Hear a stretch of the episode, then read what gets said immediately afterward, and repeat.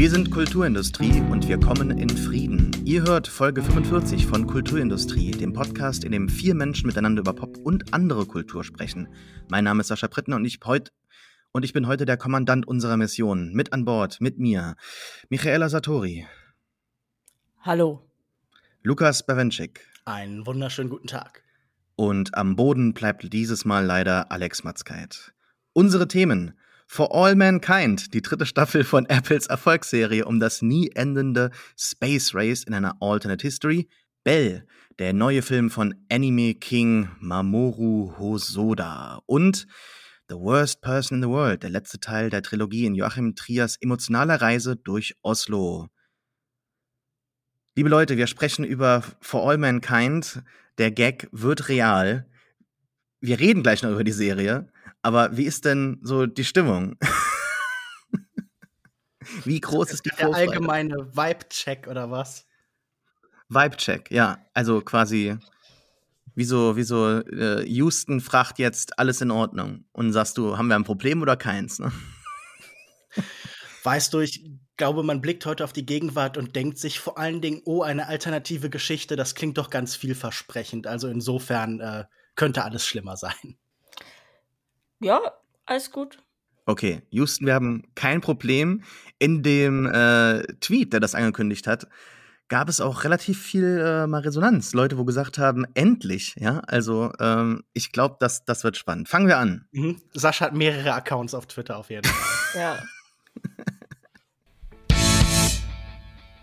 1966 starb Sergei Korolev, Weltraumpionier und Pendant der Sowjetunion von Werner von Braun, bei einer Routineoperation. Die bis dahin führenden Sowjets erlitten dadurch einen herben Verlust. Die N1-Rakete wird nie wirklich fertig. Die Amerikaner gewinnen das Space Race.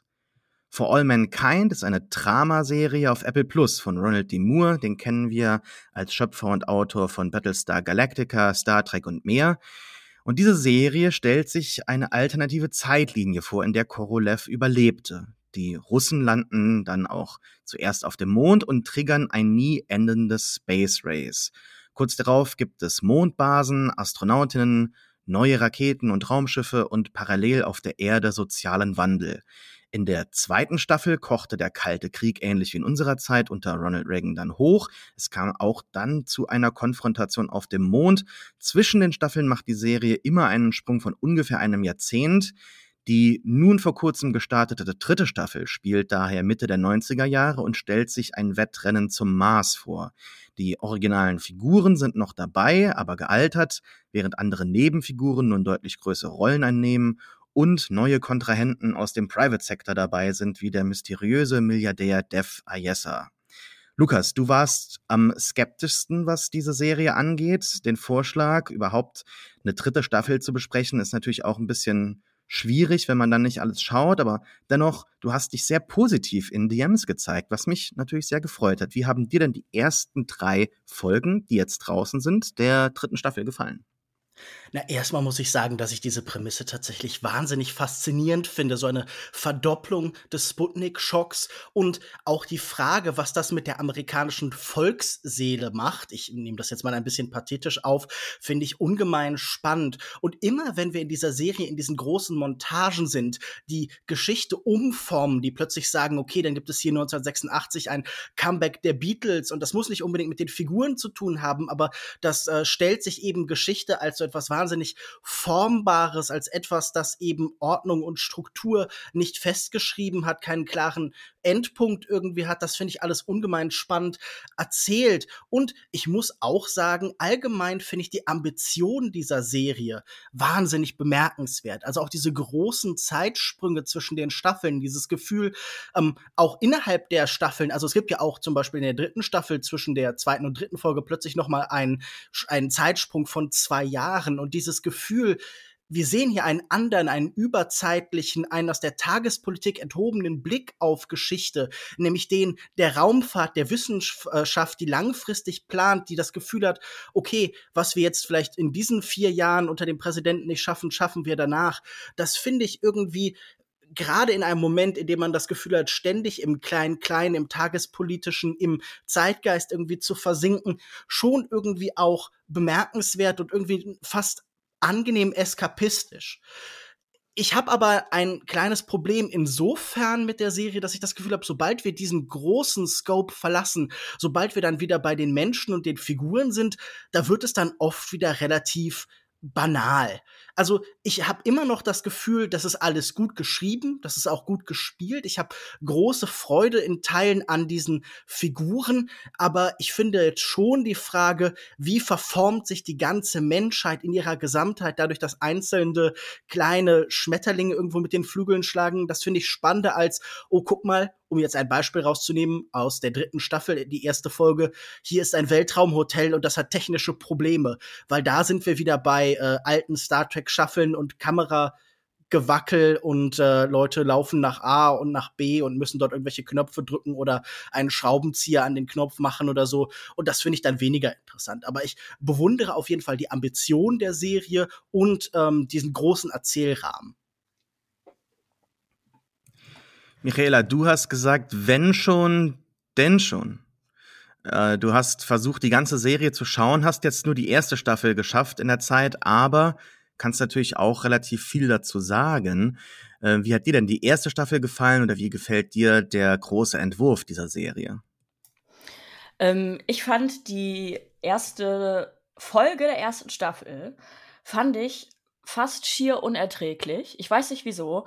Ich, die fühlte sich an wie zwei Stunden. Ähm, aber ich, äh, wir haben ja die Regel, drei Folgen und dann kann man mal weiter gucken. Und das habe ich auch gemacht und äh, dann wurde es eigentlich immer nur besser. Und ich bin ja, viele wissen das wahrscheinlich, eher abgeneigt dem Genre Sci-Fi. Ähm, also mich interessiert es einfach nicht so sonderlich, fand aber tatsächlich den Fiction-Part hier, äh, ähnlich wie Lukas, sehr interessant und ähm, ja, ein spannendes Gedankenexperiment. Was mir dabei aufgefallen ist, dass sie ähm, nicht diesen so Butterfly-Effekt mäßig, zumindest noch nicht in der ersten Staffel, muss ich dazu sagen, äh, Butterfly-Effekt mäßig ähm, so änderst du eine Sache in der Vergangenheit, ändert sich extrem vieles, auch wenn das nicht direkt mit dem Event zu tun hat. Und das war da irgendwie nicht so. Also das, was sich geändert hat, also diese, diese, ähm, die haben diese Space, diese Space Race verloren und die Russen waren zuerst da und ähm, da war's, hat's dann aufgehört. Also ich hätte zum Beispiel noch interessant gefunden, hätten sich dadurch andere gesellschaftliche Implikationen noch irgendwie ergeben. Und ähm, also es kam halt auch dieses Jahr äh, Female Astronauts Kram und so. Aber das, keine Ahnung, man hätte ja auch so weiterdenken können wie, irgendwie finden die Amis jetzt Homosexuelle super oder noch schlimmer. Keine Ahnung. Ähm, äh, ich bin auch auf Lukas Seite mit, dass diese Grundprämisse fand ich sehr spannend und wenn es dann in diesen äh, persönlichen, in diese persönlichen Konflikte reinging der Person, war das schon viel gekanntes und klischeehaftes. So, was ja an sich ja nicht schlimm ist, nur ähm, ich hätte mir manchmal ein bisschen weniger on the nose quasi gewünscht. Also ein bisschen weniger Voraussicht in diesen interpersonellen Konflikten. Nichtsdestotrotz, auch wenn ich jetzt bisher nur eine äh, Staffel geschafft habe, war das rein aus äh, zeitlichen Gründen und äh, nicht aus Motivationsgründen. Ich kann mir nämlich gut vorstellen, dass ich mir das noch weiter anschauen werde. Na, schau mal an. Guck mal da. Da scheine ich ja doch keinen schlechten Geschmack gehabt zu haben. Aus dem Gag wird Realität und äh, ich freue mich, dass ihr Spaß damit hattet. Ich hatte auch von Anfang an gar nicht so immensen Spaß. Ich fand diese Idee äh, ganz reizvoll von Anfang an, als ähm, Apple Plus in einem Trailer angekündigt hat, was man zum Start des Streamingdienst macht, war das für mich mit Abstand von Anfang an das Ausnahmeding. Und da dachte ich mir, was für eine geile Idee. Denn ich fühle mich da immer so ein bisschen erinnert. Neil deGrasse Tyson ist inzwischen ein bisschen so cringe und äh, auch eher kontrovers zu sehen durch seinen Social Media Auftritt und andere ähm, Fehltritte. Aber er hat mal vor dem Kongress ähm, für größeres Budget der NASA argumentiert. Also es ging damals darum, dass es einen Penny des Haushalts ähm, für, also von einem Dollar, äh, hochgerechnet dann halt für die NASA gibt. Und ähm, da hat er halt eben auch gesagt, in einer sehr leidenschaftlich geführten Rede, wir haben aufgehört zu träumen und hat mal aufgeführt, was eigentlich so durch das Space Race damals gekommen ist und durch Errungenschaften. Also nicht, dass da unbedingt jetzt ein Mann oder, oder zwei am Anfang auf dem Mond rumhüpfen, äh, ja, oder, oder wie man sich das bei First Man ganz als persönliche Reise vorstellt, sondern ein Foto der Erde aus der weiten Entfernung, was das halt mit uns gemacht hat, ne? Also Earthrise, nicht Moonrise, sondern oder Sunrise, sondern die Erde geht auf und was dann halt entstanden ist politisch. Die EPA wird entstanden, überhaupt entwickelt sich in den 70er Jahren dann richtig auch so eine äh, Friedens- und, und grüne Bewegung etc. pp. All das ist darauf schon zurückzuführen, ganz geschweige natürlich von den technologischen Fortschritten, die durch das Weltraumprogramm entstanden sind. Jetzt habe ich mich sehr weit gelöst von der Serie, aber überhaupt mal zu sagen, wir denken uns das nicht nur weiter, sondern springen auch immer und gucken da, dass wir irgendwann am Ende von so sechs Staffeln parallel im Jahr 2023, 2024 ankommen, wenn dann die Serie endet. Und, und dann können wir schauen, wo wir eigentlich heute hätte stehen können und äh, vergleichen mal. Das heißt auch nicht, dass alles besser wird oder dass alles ähm, utopisch ist. Es gibt auch noch viele weitere Probleme. Zum Beispiel Deke Slayton wird ja hier nochmal ins All mitgeschickt und darf dann am Ende der ersten Staffel rausfinden, dass seine ähm, äh, dass seine Kollegin hier, die andere Astronautin, halt lesbisch ist. Sie offenbart sich in einem sehr privaten Moment dann und er reagiert halt auch nicht so, wie man das sich wünscht oder vorstellt dann in so einer utopischen Vision, sondern es ist alles sehr realistisch und auch jetzt, wenn es darum geht, das ist auch so eine Situation, die, glaube ich, der Realität vorgegriffen ist, wer darf denn als erstes auf dem Mars landen? Und da haben wir jetzt Daniel Poole, eine Hauptfigur seit der ersten Staffel, wirklich eine, eine sehr, ähm, ja, eine, eine sehr gut ausgebildete, mit, mit vielen Accomplishments äh, ausgestattete äh, Astronautin, die auf jeden Fall das machen sollte, aber trotzdem möchte der alte weiße Mann halt dahin und dann darf er nicht. Und was macht das dann mit den Figuren? Deshalb, ich glaube, dass dieses Drama, ähm, das, das halt stattfindet, bei den Figuren nicht zu vergessen ist. Es gibt auch wirklich ganz häufig so eine Aussage, dass Leute sagen, ja, die Weltraumszenen, die gucke ich mir gerne an, wenn dann auch neue Raumschiffe oder alte Konzepte wie Sea Dragon oder so oder andere ähm, nächste Shuttle-Versionen halt entwickelt werden, hier hoch dann zum, zum Mond fliegen und weiter das ist das, warum ich gucke. Nee, ich glaube, dass das alles sehr eng miteinander verbunden ist. Und wenn ich noch einen letzten Punkt, bevor dann die Diskussion ausbricht, ähm, sagen darf, das ist, das ist mir sehr wichtig. Ich finde diese Serie unfassbar gut strukturiert. Die erste Staffel hat ihre Schwächen, besonders am Anfang. Ich finde, die zweite Folge ist mit Abstand die, die schlechteste zweite Folge in irgendeiner Serie, die man sich vorstellen kann. Da gibt es so einen narrativen Bruch und da wird sich einmal ganz kurz auf Werner von Braun konzentriert und auch mit einem Thema, was glaube ich gar nicht so gut ist. Deshalb, ich bin sehr froh, dass, dass du weitergeschaut hast, Michaela. Und ich glaube, da muss man auch durchpowern, denn mit Folge 3, 4, 5 geht's dann weiter und spätestens am Ende von Folge 5, als dann die Jamestown Base landet, das ist, glaube ich, so ein Moment, wenn der einen packt, dann packt die Serie ein. Deshalb, das ist, glaube ich, der Punkt, bis ja, dahin absolut. man unbedingt schauen muss. Lange Rede, kurzer Sinn, die zweite Staffel ist, ist fantastisch konstruiert. Jede Episode steht für sich alleine, hat ganz viele unterschiedliche Handlungsstränge, die aber am Ende wirklich genauso, wie man sich das wünscht, zusammenkommen. An einem Ort und alles spielt miteinander, hat miteinander zu tun, beiläufige Konflikte am Rand werden plötzlich zentral und, und, und emotional wunderbar abgeschlossen. Deshalb, ich hätte auch sehr gut damit leben können, wenn es gar keine dritte Staffel hätte, wenn es keine gegeben hätte. Aber äh, ich bin sehr froh, dass, dass wir eine dritte Staffel haben und äh, die hat jetzt auch schon ganz großartig angefangen. Aber ähm, ich habe viel gesagt. Lukas meldet sich schon. Was, was hast du zu sagen? Na, ich fand ganz interessant deinen Verweis natürlich auf First Man, denn an den Film, den ich ja deutlich weniger mochte als du, habe ich natürlich auch gedacht, genau wie ich an Inception gedacht habe. Und das sind ja Filme, die verbindet im Endeffekt eine Sehnsucht so nach einem großen utopischen Geist, bezogen vielleicht auf Technik, aber auch einen Pathos der Männlichkeit. Also es sind jeweils Filme, die so von dem großen menschlichen Schöpfergeist und dem Icarus-artigen Aufstieg irgendwie halt äh, erzählen, auch so ein bisschen bisschen und die fast so dieses Risikobereitschaft, äh, ähm, diese Risikobereitschaft bei Menschen irgendwie vermissen und daraus so eine eine, eine fast so randianische Prämisse eben bauen, so die Erde als etwas, das verdörrt, das verloren geht und hier sind einzelne Helden, die dagegen kämpfen.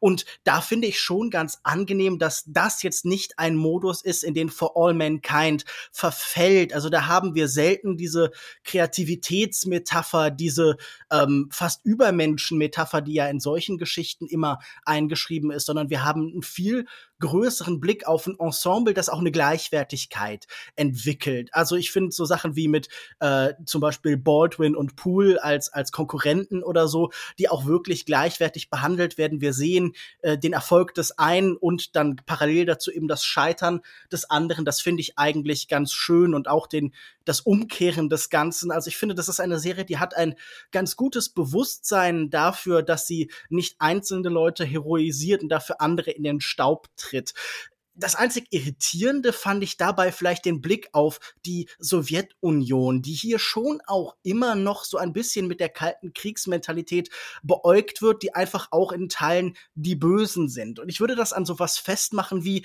zum Beispiel, was ihnen zugeschrieben wird, was sie als erstes sagen, als sie auf den Mond kommen, als der rote Mond dann irgendwie überall in den Schlagzeilen ist, weil sie dafür sehr viel spezifischer und sehr viel russischer und nationalistischer vorgehen als dann die Amerikaner in der Wirklichkeit, wo ich mich auch gefragt habe, nein, ich glaube, auch in der Sowjetunion hätte man ein Bewusstsein für die Zeitlosigkeit dieses Moments und für die Historizität und man würde wahrscheinlich nicht so sehr äh, diesen Wettbewerb der Systeme eben darin einschreiben. Und das fand ich irgendwie so ein bisschen enttäuschend. Den Russen wird oft irgendwie so eine Grausamkeit, eine Bösartigkeit zugeschrieben, die dann die äh, Amerikaner hier nicht automatisch haben. Also auch zum Beispiel jetzt in den äh, der dritten Staffel, wenn da irgendwie halt um Spionagegeschichten etwas herausgestellt wird, da sind das schon auch noch ein bisschen langweilige alte Feindbilder. Und ich hätte gedacht, das wäre vielleicht ein bisschen interessanter, da hätte man vielleicht ein bisschen mehr den Star Trek-Gedanken irgendwie walten lassen können. Aber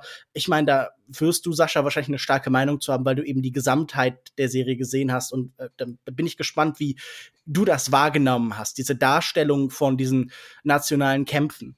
Ähm, es wird grandios weitergeführt. Also es, es ist so, dass dann die Konfrontationen auf dem Mond weitergehen in der zweiten Staffel und natürlich auch intensiviert werden dadurch, dass jetzt das, was auf dem Spiel steht mit größeren Mondbasen, Ausgrabungen, äh, dem Fördern von Helium-3 und, und Wassereis, was man da alles hat auf dem Mond. Also da sind, da sind sehr, sehr viele wichtige äh, auch für die Erde dann Ressourcen, die abgebaut werden. Und insofern kommt dann auch ähm, bei beiden ein, ein systemischer, ein, ein kapitalistischer, ein gieriger Gedanke. Und äh, das Ganze muss gesichert werden. Insofern werden diese Spannungen von der Erde auf den Mond verlagert. Und dann gibt es dann auch sowas wie die Idee von Moon Marines, also Menschen, die dann halt eben in diesen bekannten äh, Apollo-Anzügen leicht weiterentwickelt natürlich, aber dann mit M16s auf dem Mond stehen. Eines der für mich spannendsten Bilder überhaupt in der Science Fiction letzten Jahre. Ähm, ne, ne, ne so spannende, friedliche Idee äh, oder sagen wir mal nicht friedlich, ist natürlich äh, aus, aus dem Kalten Krieg geboren, aber eine so inspirierende ähm, und, und weitschauende, weitblickende Idee wie das Raumfahrtprogramm, das ja doch sehr ambitioniert ist und so das Beste im Menschen rauskehren soll. Da wird die Idee so korrumpiert durch halt die Mächte. Und das ist halt immer wieder so, dass das gezeigt wird, dass die Systeme sich gegenüberstehen, die einzelnen Menschen aber sehr oft zueinander führen. Parallel findet natürlich auch dann in den 80er Jahren jetzt hier bisschen verspätet die Apollo-Soyuz-Mission statt, die auch am Ende der Staffel sehr wichtig wird. Insofern, ähm, da haben wir die Astronauten, die Kosmonauten, die miteinander äh, trainieren, sich kennenlernen und auch merken, dass sie gar nicht so verschieden sind und nur von den unterschiedlichen Systemen halt auch geprägt sind und sich auch davon lossagen müssen. Insofern ist dieser Star Trek-Gedanke doch schon in der zweiten Staffel sehr stark vorhanden und ich glaube, dass der in der dritten Staffel noch weiter in den Vordergrund gespielt wird. Ja, es ist im Grunde so ein bisschen eine Geschichte des utopischen Denkens oder die Frage, wie utopische Visionen von der Menschheit zusammenhängen mit technischer Entwicklung, mit nationalen Projekten und auch natürlich die Frage, welche Form von nationalistischem Projekt, etwas, das man im Kern sicher kritisieren kann, motiviert weiter utopische Projekte und hält vor allen Dingen Staaten handlungsfähig. Das finde ich ja ganz bemerkenswert, dass natürlich in den 80er Jahren dieses Weiterbestehen dieses großen Konflikts, diese Intensivierung dieses Konflikts auch äh, zum Beispiel dafür sorgt, also zumindest habe ich das hier so wahrgenommen, dass Staatlichkeit in den USA, was ja unter Reagan eigentlich stark zurückgebaut worden ist, ähm, stärker erhalten bleibt. Also man hat das Gefühl, man hat hier eine Welt, die technisch schneller vorangeht durch die Kontinuität dieses Wettbewerbs. Erstaunlicherweise, ohne dass dadurch permanent halt irgendwie ein Schaden entsteht. Zumindest habe ich das jetzt hier nicht so stark wahrgenommen. Aber vor allen Dingen hält es eben den Staat als Machteinheit irgendwie handlungsfähig gegenüber dem, was eben im Privatsektor passiert. Natürlich, die dritte Staffel erzählt dann in den 90er Jahren ganz stark von äh, einem neu entstandenen privaten Sektor, der in den 90er Jahren schon ungefähr so weit ist oder vielleicht sogar weiter in Teilen, als wir es heute sind. Das finde ich auch ganz bemerkenswert, wie da so, äh, naja, so fast, fast retrofuturistisches drin liegt, aber sagen wir mal invertiert. Also die Vergangenheit äh, arbeitet auf einmal mit der Technik, die dann heute zu äh, bestaunen ist und man fragt sich, okay, wieso findet man in diesem Kontext vielleicht so dieselben ästhetischen Rahmenbedingungen, dieselben ähm, ideologischen Gedankenstrukturen? Geht es darum, den Autoren und äh, so zu sagen, das war schon immer angelegt, das ist nur dann eben später sichtbar geworden? Oder ähm, be bestärkt vielleicht halt sowas wie diese kontinuierliche Situation der Raumfahrt, sowas wie das, was wir heute Silicon Valley nennen und das, was eben als ideologischer Überschuss damit einhergeht. Also das finde ich ganz viele spannende Prozesse und das finde ich auch eine spannende Frage, die man sich stellen kann. Okay, inwieweit sind menschliche äh, Vorstellungen von einer besseren Welt, von einer besseren Gesellschaft eben an große technische und nationalstaatliche Projekte gebunden halt.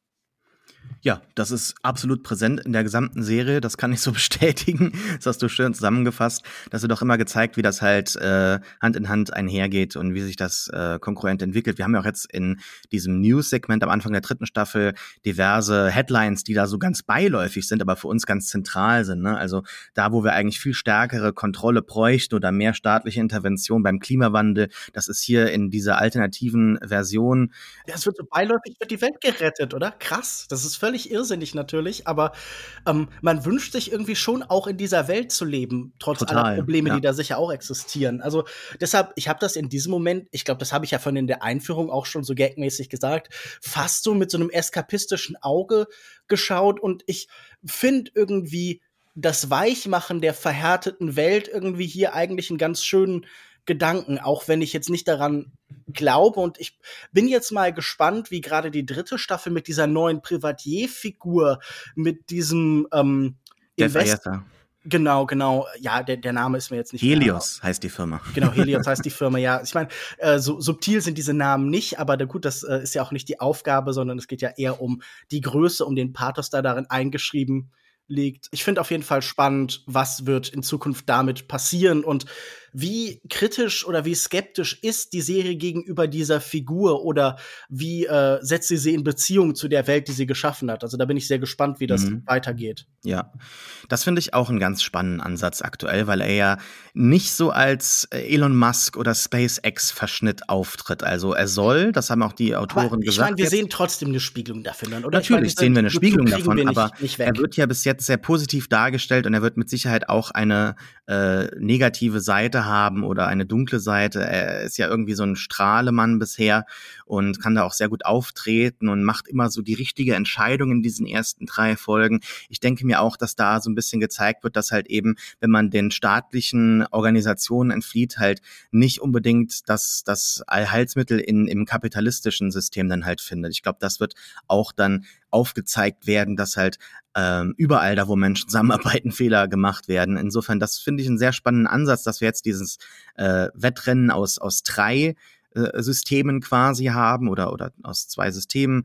aus drei Organisationen. Ich bin ähm, auch, es ist natürlich auch so ein bisschen so, das ist ja auch für Ed am Ende, ne? Also diese Figur, die eigentlich am Ende ist, äh, am, am Ende ihrer Geschichte, Ed ist jetzt ungefähr, sagen wir mal so, ungefähr 60, das ist das Alter, wo man dann nicht mehr fliegen sollte, wenn man so uns andere Leute anschauen. Ne? John Glenn ist natürlich auch noch mal geflogen mit 77, William Shatner war jetzt auch noch mal mit 90 im Weltall, aber eigentlich sind so Astronauten höchstens Anfang 50 bis so Mitte, Ende 50. Daniel Poole passt da perfekt rein als Kommandant. Es gibt auch diverse andere Astronauten wie äh, Don Petit zum Beispiel, äh, Amerikaner, der war glaube ich, vor zehn Jahren zuletzt im Weltall, da war er 57. Das ist wirklich so das Alter, wo man auch sagen muss, okay, jetzt aufgrund äh, aufgrund, aufgrund der Herausforderung auch wäre das vielleicht kein, keine Sache mehr. Er, er gibt aber nicht auf, er macht weiter. Ähm, insofern finde ich das, finde ich das sehr spannend, wie auch vielleicht medizinische Fortschritte hier noch das Ganze erweitern können, aber es werden einem immer so ein bisschen die Grenzen aufgezeigt und diese Grenzen anzuerkennen, sowohl halt beim Menschen als auch bei äh, der Politik oder bei, bei, den, bei den Systemen. Das wäre sehr schön, wenn wir das auch auf unsere Welt übertragen könnten, aber wir sehen ja auch, wie schmerzvoll das für die einzelnen Figuren hier ist. Ähm, ich finde es sehr schön, wenn wir ganz kurz mal noch ganz kurz einen Kommentar haben dürfen zu dem äh, drei drei Episoden Struktur-Ding hier am Anfang. Wir sagen immer drei Episoden gucken wir mindestens, um so einen Eindruck zu haben. Ich finde es sehr schön, wie so der Anfang hier einfach so vollzogen wird. Und jetzt sind alle drei im Weltall, die Reise geht los. Ich finde das von der Struktur her sehr schön, aber auch wie die Figuren alle so jetzt perfekt in Stellung gebracht werden. Ellen ist jetzt Präsidentin, aber sie hat natürlich ein riesengroßes Geheimnis, wie auch äh, der damalige US-Präsident in den 90er Jahren. Wir haben äh, große Zusammenarbeit im Hintergrund zwischen Roskosmos und der NASA, aber das ist eigentlich nicht erlaubt und es soll nicht äh, es ist nicht, ja, es ist nicht erlaubt, es ist nicht äh, gewollt. Und, und wie das halt alles passiert, während wir halt ähm, einen großen Druck haben bei der Entwicklung neuer Technik, aber die halt auch schief gehen wird, hundertprozentig. Das ist ja auch, denke ich, eines, eines der spannenden Dinge, wie jetzt hier ent weit entfernt, eben nicht auf dem Mond, sondern halt mit acht Minuten Verzögerung bei dem Kontakt alleine äh, und, und Monaten an Reise die Menschen alleine auf sich gestellt sind. Ich glaube, da kommt dieser Star Trek-Gedanke, dieser utopische Zusammenwirkungseffekt ähm, nochmal ganz stark heraus. Ich glaube, die Serie macht da jetzt auch inhaltlich wirklich einen Sprung weit ab von unserer Realität, wird sich natürlich immer ein bisschen drauf beziehen, aber das Spannende ist jetzt, dass wir uns wirklich davon lösen und wirklich Deep Space äh, exploren und das, das, das wird sehr spannend. Aber ich habe jetzt hier eine doofe, spitzfindige und klischeehafte Frage. Aber wäre das als filmische Struktur nicht viel besser. Weil alles, was ich jetzt rausgehört habe bei uns drei, ist, der große Entwurf fasziniert uns. Das Gefühl, dass man Strukturen beschreibt, dass man historische Entwicklung beschreibt. Und trotzdem verbringe ich dann, um nur ein Beispiel hier aus der dritten Staffel zu nennen, plötzlich dann Mi Minuten und Szenen immer wieder damit, dass sich irgendwelche Astronautensöhnchen verlieben oder in irgendwelchen Bars knutschen und im Pool von der Polizei erwischt werden und dann sind da noch ein paar persönliche Streitigkeiten und so. Und das bräuchte es doch alles nicht. Also wir brauchen doch gar nicht diesen äh, Sitcom-Raum, der sich zwischen den Ereignissen Ereignissen aufschraubt, sondern wir können natürlich so ein paar menschliche Ereignisse und ein paar Sachen, aber das kann doch irgendwie runtergedampft werden. Ich habe das Gefühl, damit füllt man doch irgendwie dann auch die Zeit von diesen zehn äh, Folgen A eine Stunde plus Episoden. Also ich dachte die ganze Zeit, das kannte doch, also in der Verdichtung würde das noch mal viel mehr hitten irgendwie, oder? Ja, ich muss dir da leider irgendwie zustimmen. Ähm, ich fand, viele Dinge haben sich so übelst gezogen, also wurden sehr lang und breit behandelt. Ähm, jetzt vor allem für die erste Staffel gesprochen, wo ich mir dachte, das hätte auch kürzer gehen können. Ich kann aber verstehen, dass wenn sie halt, ich habe gelesen, die äh, zweite Staffel wurde schon sehr, sehr früh wieder angekündigt und die dritte Staffel auch. Ähm, kann aber verstehen, dass sie sich dann bewusst diese Zeit daneben wollten, um die Figuren zu etablieren und alle auch zu etablieren und dass sie auch in drei Staffeln noch irgendwie etabliert sind äh, oder genügend etabliert sind. Nichtsdestotrotz weiß ich nicht, ob man das nicht vielleicht auch in so, ich sage mal, 30 Minuten Folgen hinbekommen hätte oder 45 Minuten Folgen, hätte man ein paar ähm, Sequenzen und Gespräche vielleicht gekürzt oder so. Da da finde ich, hat die Serie für mich manchmal einfach Längen drin, die ich noch nicht so ganz wertschätzen kann für das, was sie sind. Ich schon. Ähm, das ist auch das Ding. Äh, ich werde mich jetzt nicht nochmal wiederholen bezüglich der Struktur, die ich hier in der Serie sehr toll finde. Und ich, ich das ist, glaube ich, eines, das muss man halt mögen, einfach, ja. Entweder mag man das als, als Serienfan oder nicht. Ich glaube aber, dass ein Film ganz viele Aspekte kürzen oder rausschneiden würde. Also Ellens lesbische Beziehung wäre wahrscheinlich ein Opfer, sie wäre einfach dann nur halt eben lesbisch. Oder vielleicht würde man das Kranz rausnehmen. Alida Rosales als Figur, die als äh, illegale Immigrantin halt hier Fuß fasst und dann halt am Ende Teil von NASA wird und jetzt sogar mit das Weltraumgeschehen halt mitbestimmt. Das, das, das sind Perspektiven, die hier aufgezeigt werden. Die wären wahrscheinlich auch rausgeschnitten, um eben mehr Fokus auf den Mann im Zentrum irgendwie so zu richten. Und ganz viel gibt es jetzt ähm, am Rand äh, Erzählungen über die Entwicklung allein dieses Outposts der Bar, die ja, wo am Anfang halt einfach äh, die Astronauten hingehen und das Ganze ist so ein Ding unter denen und ein Insider und jetzt ist das Ganze am Ende in Staffel 3 kommerzialisiert, auch durch das Opfer und durch den Erfolg und so weiter der Figuren am Ende von Staffel 2. Wir haben natürlich auch so Entwicklungen von Figuren über so einen gewissen Zeitraum, ja, also Gordo ist in der zweiten Staffel ein ganz elementarer äh, wichtiger Charakter, der aber am Anfang ganz am Außen am Rand steht. Und der sagt, ich habe wieder angefangen zu laufen, ne? I started running again. Und das ist so ein Ding, das wird am Ende der Staffel 2, das habt ihr beide nicht jetzt gesehen, vertraut mir einfach so einfach wunderschön zu Ende gedacht. Und das, das wird so ein schöner Figur, so, so ein Moment für die Serie, aber auch für, für die Figur selbst. Ähm, das berührt einen. Aber wenn halt eine etwas übergewichtige Figur wieder anfängt zu laufen und wie schwierig das ist, wieder sein Leben in, in, in ja, in Reihe und, und Glied zu bringen, das ist, glaube ich, so ein Ding, das wird nur in der Serie tatsächlich in, in allen äh, Ups und Downs halt deutlich. Insofern, Aber ich glaube, das muss du, dafür schaut man äh, For All Mankind, also da kann man ja auch, keine Ahnung, The Biggest Loser schauen oder sowas. Ach, das jetzt. scheint. Ich sag ja einfach nur, ich hatte das Gefühl, hier sind bestimmte Kernkompetenzen, die man vielleicht in den Mittelpunkt stellen könnte, die eben anderswo nicht vorhanden sind. Alleinstellungsmerkmale, an denen man arbeiten kann.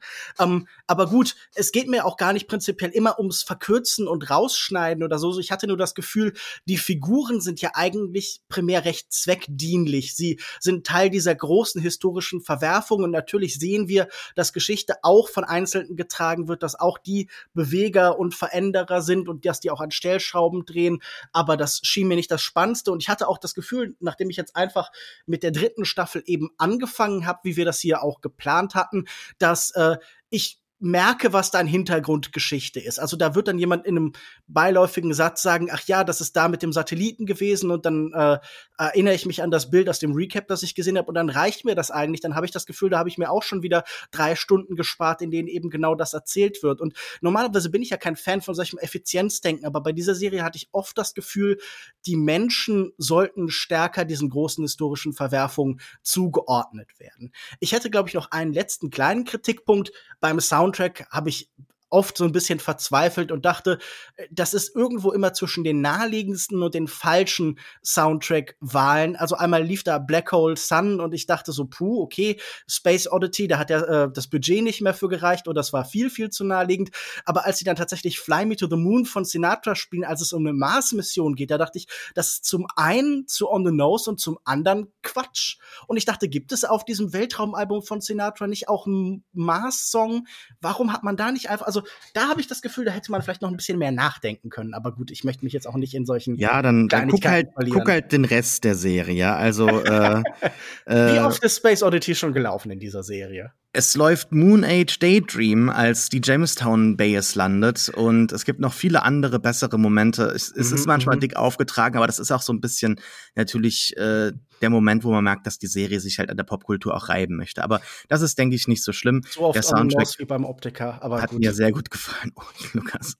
Okay, wir haben, glaube ich, alles gesagt. Wer jetzt Lust hat, For All Mankind zu schauen, der kann das teilweise sogar auch kostenlos tun, wenn er in der letzten Zeit sich ein Apple-Produkt gekauft hat.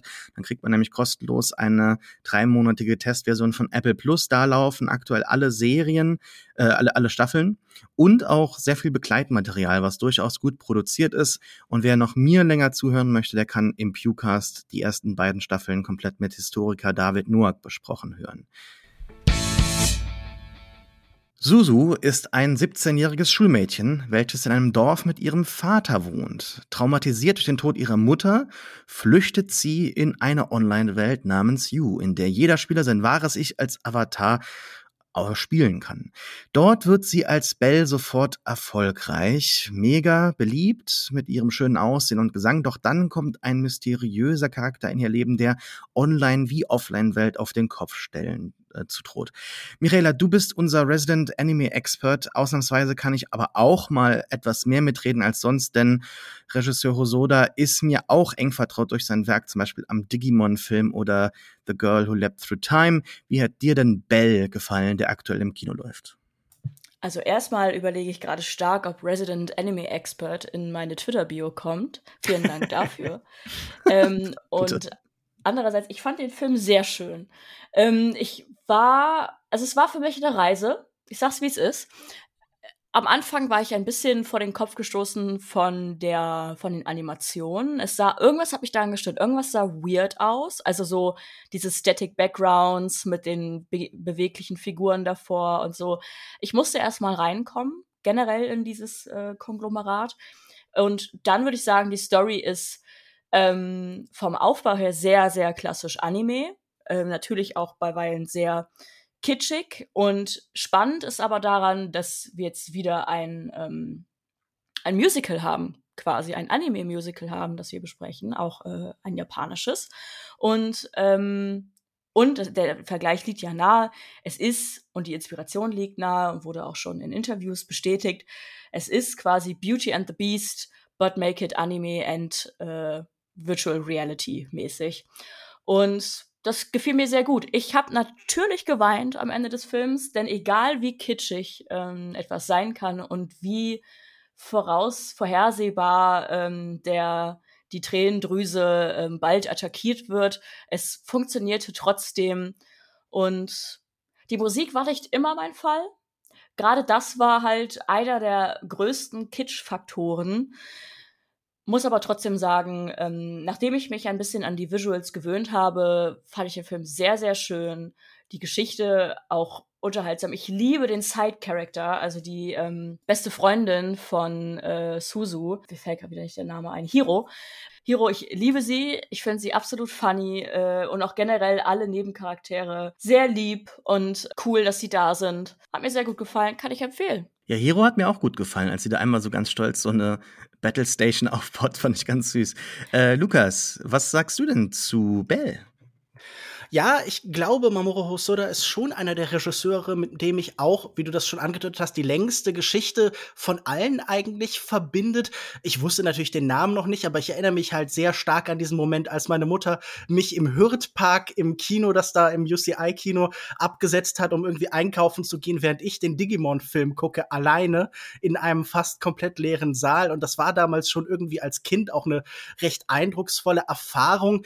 Was ich bemerkenswert finde, ist, naja, in gewisser Weise, wie wenig er sich seitdem verändert hat oder sagen wir, wie sehr er sich treu geblieben ist. Denn diese digitalen Räume scheinen mir immer noch so seine Signatur zu sein. Er ist ja wirklich so ein, ein Metaverse oder ein Second Life Regisseur avant la lettre. Jemand, der diese Internetvisualisierung schon eben seit den 2000ern ganz stark in den Mittelpunkt gestellt hat und auch andere Teilaspekte, wie zum Beispiel diese Überbetonung von Walfischfiguren, die sich durch seine Filme immer wieder zieht, finde ich ganz bemerkenswert. Und äh, tatsächlich muss ich sagen, diese Visualität, dieser Einfallsreichtum an manchen Stellen finde ich so den Hauptreiz dieses Films. Und das äh, findet seinen Höhepunkt in so einem genialen Einfall, wie zum Beispiel so ein Gerücht, das sich verbreitet, den Kampf um ein Gerücht. Leute wollen ein Gerücht eindämmen und Gegengerüchte streuen, das darzustellen als so eine Art Hexfeld-Strategiespiel, so ein Browserspiel, wo dann so Spielsteine gegeneinander knallen. Und es sieht dann wirklich aus,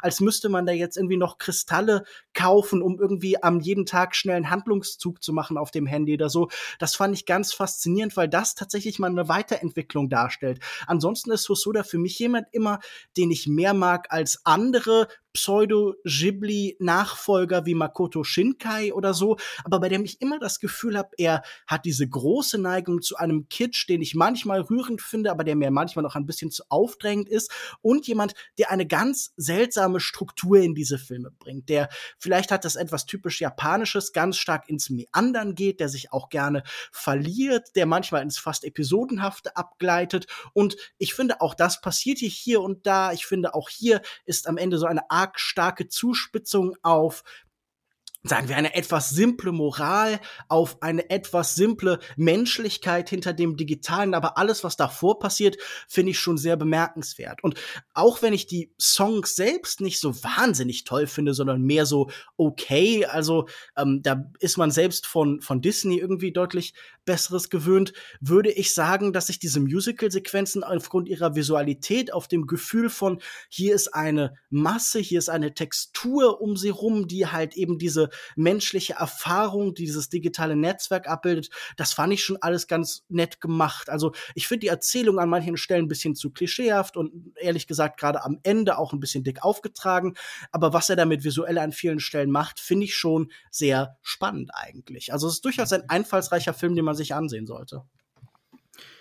Ja, zu dem letzten Satz würde ich auch sagen, dass das stimmt. Aber ich muss ganz ehrlich sagen, dass er mir jetzt nicht missfallen hat, aber auch nicht wirklich gefallen. Also ich ähm, bin wirklich komplett lukewarm und ähm, hm, ich weiß nicht so richtig. Also, wo fange ich an? Äh, ich, ich denke, dass es jetzt kein neues Remake von äh, Die Schöne und das Biest hätte geben müssen. Und ich finde, dass dieser digitale Zusatz dem Film eigentlich viel seiner Intimität raubt ähm, äh, und, und sehr viel hm, durch die, durch die Avatare distanziert. Das hat mir nicht so gut gefallen. Die Songs sind auch okay, hat mir jetzt nicht so viel gebracht. Eine Anime-Musical können wir gerne mal hören und, oder uns anschauen. Ja, werde ich mir jetzt nicht nochmal anschauen, werde ich mir nicht, nicht nochmal anhören. Und ich finde, äh, du hast eben angesprochen, seine Bilder auch äh, immer sehr digital, die haben so einen komischen 3D-Vibe. Und äh, das ist immer so wie bei Shinkai so eine, so eine Mischung zwischen komplett hochproduzierten, perfekt perfekten Hintergrundbildern und teilweise sehr simplen äh, Figurenzeichnungen, die einen so ein bisschen rausnehmen in ihrem Kontrast. Das hat mir nicht so gut gefallen, ehrlich gesagt.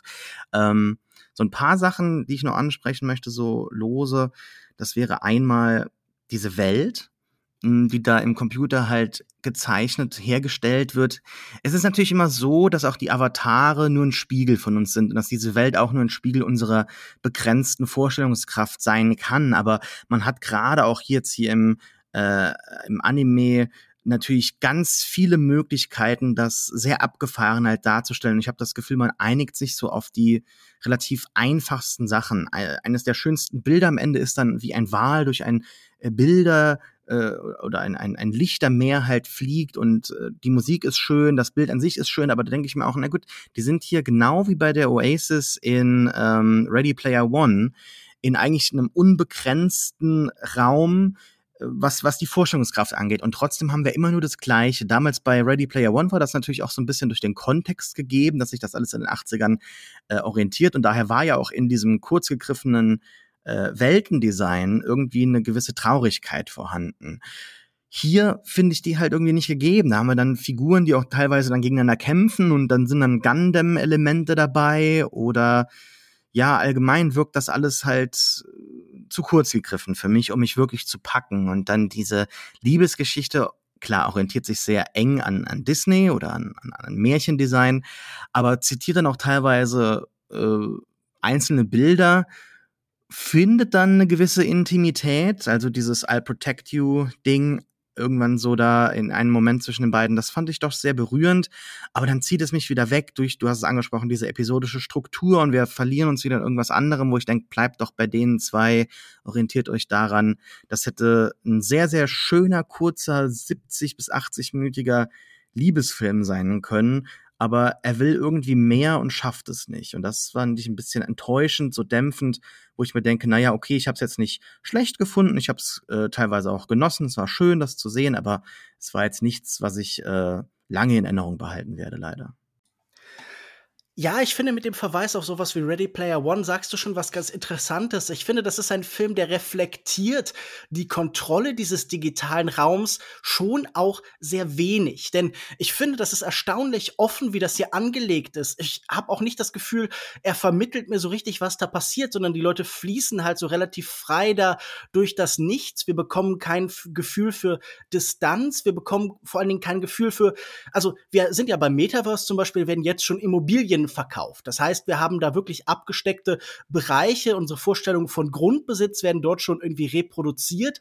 Und hier scheint vor allen Dingen so eine Gegenstandslosigkeit zu sein. Also wir sehen hier in dieser Welt fast keinen Besitz irgendwie. Wir sehen hier keine Herrschaft, sondern wir sehen hier irgendwie so drei lustige Hansels, die die Polizei sind, die nicht so richtig erklärt werden, sondern dieser digitale Raum ist ja vor allen Dingen dazu da, um von sehr wenigen Sachen zu erzählen. Er erzählt von der Anonymität, eins der großen Versprechen des Internets, das nie so richtig eingelöst worden ist, sondern dass man höchstens noch in Abstufung wie, was weiß ich, dem, was wir heute Darknet haben oder so. Und äh, das ist eben für uns dann eine Möglichkeit, diese Figur, die sich unsicher ist, in einem anderen Rahmen zu erfahren. Es geht ja darum, dass äh, äh, Bell halt tatsächlich erst in dieser digitalen Version von ihr selbst eben singen kann und sich sonst gar nicht traut. Und das ist schön, dass das irgendwie stattfindet, aber da hätte ich mir ein bisschen mehr gewünscht. Und ich glaube, allgemein hätte man mehr Fragen stellen können an diesen digitalen Raum, den es da auftut und dass das eben das nur macht, um von Anonymität zu erzählen, das finde ich ein bisschen schade. Und auch wenn am Ende fast so ein Physikalitätskitsch dagegen gestellt wird, oh, alle rennen durch die wunderschöne Natur und sind jetzt physisch beieinander, dann finde ich auch das zu kurz gedacht. Natürlich, die meisten Versionen von dem Metaverse, der alternativen digitalen Welt, die uns heute erzählt werden, denken zu kurz, ob das jetzt Space Jam 2 oder Ready Player One oder eben Bell ist, aber ich finde, man muss sich schon damit auseinandersetzen, was an solchen Orten passiert. Immerhin gibt es hier nicht so viel Werbung, da habe ich mir gedacht, das ist ja schon mal etwas ich finde, ihr habt beide Punkte genannt, denen ich auch zustimmen kann. Also ich fand den Film auch derbe lang, wo, wo ich mir auch so dachte, also es zieht sich heute so ein bisschen mit dem derbe lang Ding. Vielleicht liegt es auch daran, weil ich so viel wenig Zeit hatte, mich vorzubereiten. Nein, aber ich fand den Film auch irgendwie derbe lang und dachte mir zwischenzeitlich so, hätte es sein gemusst, Freunde? Nichtsdestotrotz, wenn man sich das äh, vorstellt als Anime-Musical, es ist ja witzigerweise das zweite Anime-Musical, was wir hier in Kulturindustrie besprechen. Ähm, zuvor aber nur Lukas und ich. Wir haben nämlich Inuo von ähm, Masaki Yuasa besprochen. Und ähm, das war ja auch so ein irgendwie weird anzusehen, wenn man halt sowohl das, das Medium Anime kennt, das für sich steht, als auch dann das Medium ähm, Musical für sich sieht und was die beiden gemeinsam haben oder eben nicht gemeinsam haben. Und ich finde es gerade spannend, dass wir jetzt mit Bell ein weiteres großes und äh, auch recht erfolgreiches Anime-Musical haben, was für mich dann auch irgendwie sehr gut diese diese beiden Medien, diese beiden Genres, wenn man die jetzt getrennt voneinander betrachten möchte, sehr äh, interessant verbindet. Ich finde, das hat Inuo schon auch sehr gut gemacht. Da ging es aber auch sehr viel um diese Kabuki-Theater-Sachen. Äh, es war sehr historisch. Und jetzt dieses hypermoderne, virtuelle Re Realität und da in diesem Musical-Space zu agieren und diese, ähm, ich, ich singe meine Gefühle und ich singe die Situation fand ich äh, interessant anzusehen. Also es ist natürlich nicht unüblich, dass Musik in Anime stattfindet oder dass es die Musikepisoden in äh, Anime-Serien gibt. Aber meistens findet Musik, wenn es eine große Rolle spielt, eher so in den Intros und Outros statt. Das ist dann immer so das, das huge thing bei den Anime. Und hier durchzieht das ja den ganzen Film. Ich finde, man hört an der Musik, dass sie komplett auf gute Vermarktbarkeit ausgelegt war. Also fast schon ein bisschen Let It Go mäßig, dass man sich vorstellt, okay, das singt dann irgendwie Idina Menzel, das wird ein großer Hit, auch international ich finde, das hat man da schon irgendwie rausgehört oder die Vermutung liegt nahe. Mich würde aber interessieren, wie euch dieser, ich nenne es jetzt einfach mal so, Genre-Mix gefallen hat oder was euch daran missfallen hat. Ich finde das Schöne am Musical ja immer, dass es etwas Befreiendes hat, dass es sagt, wir haben außerhalb der klaren narrativen Struktur ein anderes bestimmendes, ordnendes Element, weil hier sagt der Film auf einmal, nein, die Ordnung der Bilder wird jetzt der Musik übergeben. Und ich finde, ein Film wie Inuo von Masaka Yuasa macht das viel besser, weil er viel radikaler ist, weil er sagt, jetzt setzt der Plot nicht aus, sondern wir erzählen mit Musik, mit Bewegung, wir gehen viel weiter in die Abstraktion. Und ich finde, dadurch schafft zum Beispiel auch Inuo viel besser von Digitalität, von Virtualität zu erzählen als dieser Film, weil er zum Beispiel von sagen wir, viralen Prozessen, von der Frage, wie Menschenmassen, die miteinander vernetzt sind, funktionieren, in seinen visuellen Ideen viel besser erzählt als dieser Film, der da ein bisschen konventioneller bleibt halt. Also wie gesagt, ich finde den hier überhaupt nicht schlimm und ich habe auch dieses Jahr schon viel schlechtere Anime-Musicals gesehen, also zum Beispiel Sing a Bit of Harmony von äh, Yasuhiro äh, Yoshiro, den habe ich auf der Nippon Connection gesehen und der war wirklich noch mal äh, viel klischeehafter und ich glaube nicht, dass das immer automatisch eine spannende Kombination ist. Aber ähm, ich finde, es kann eben eine ganz tolle Kombination sein und äh, Inuo ist eben ein perfektes Beispiel dafür, wie diese Abstraktion, die mit dem Musical-Moment eben einhergehen kann, ja so Filme befreit und öffnet für ganz, für ganz neue Möglichkeiten zu erzählen einfach. Und da setzt sich dieser Film hier schon tatsächlich relativ merkliche Grenzen einfach. Ich kann die Frage leider nicht so eloquent oder inhaltlich ausschweifend beantworten. Ich schaue dafür einfach zu wenig Animes und äh, finde aber die beiden Genres jetzt nicht so weit voneinander entfernt, als dass das äh, unlogisch für mich erscheint oder unwirksam. Also ich finde, das ist eigentlich ein sehr schönes Ding, nur ähm, ja, ich weiß nicht. Ich habe jedes Mal das Gefühl, dass der Film stockt, wenn's an, wenn angefangen wird zu singen. Auch wenn das natürlich teilweise dann super wichtig ist für den Plot. Aber dafür bleiben die Songs dann nicht so sehr haften und ähm, wenn zu oft gesungen wird, dann verliert auch dann in so einem Finale manchmal dann äh, so ein, sein, selbst ein sehr emotionaler Song seine Wirkung. Insofern bin ich da irgendwie so ein bisschen, äh, ja, also ich habe mir am Ende dann auch gedacht, okay, jetzt, jetzt werd doch mal fertig. also ich war dann irgendwann froh, als dann äh, am Ende gewonnen wurde und es war dann vorbei und man, man trifft sich dann im wahren Leben. Also, ja. Oh, Spoiler, naja, whatever. Kann ich irgendwie auch äh, verstehen. Ich fand äh, noch interessant, wie halt gerade wegen dieses hypermodernen Settings ähm, diese ganzen Kommentare auf äh, aktuelle Popkultur, also bis hin zu, ich glaube, Sascha hat das gerade kurz erwähnt, als ein Gerücht umgeht in dieser Schule, dann überlegen sich äh, Suzu und Hiro gemeinsam, okay, wie können wir dieses Gerücht wieder im Keim ersticken? Und dann wird da so eine Battle Map aufgemacht und so und Hiro spielt einen Plan und dann kommen auch diese Battle Sounds, wie man das von so kleinen Handy Games kennt oder so Clash of Clans mäßig, wie man dann strategisch davor gehen kann ähm, oder auch sehr viele Kommentare auf das Internet und Internetkultur.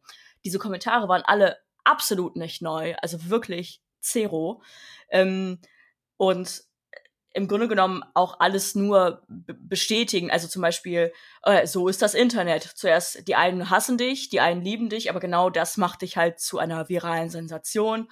Oder ähm, so Dinge wie, niemand ist wirklich anonym und Anonymität wird nur so lange respektiert, bis du die Gesellschaft störst, sei es auch eine digitale Gesellschaft. Und dann wird alles daran gelegt, dich zu zerstören, weil du halt ein Störenfried bist und bis hin zu dieser, dieser ähm, Offenlegung deiner äh, Persönlichkeit.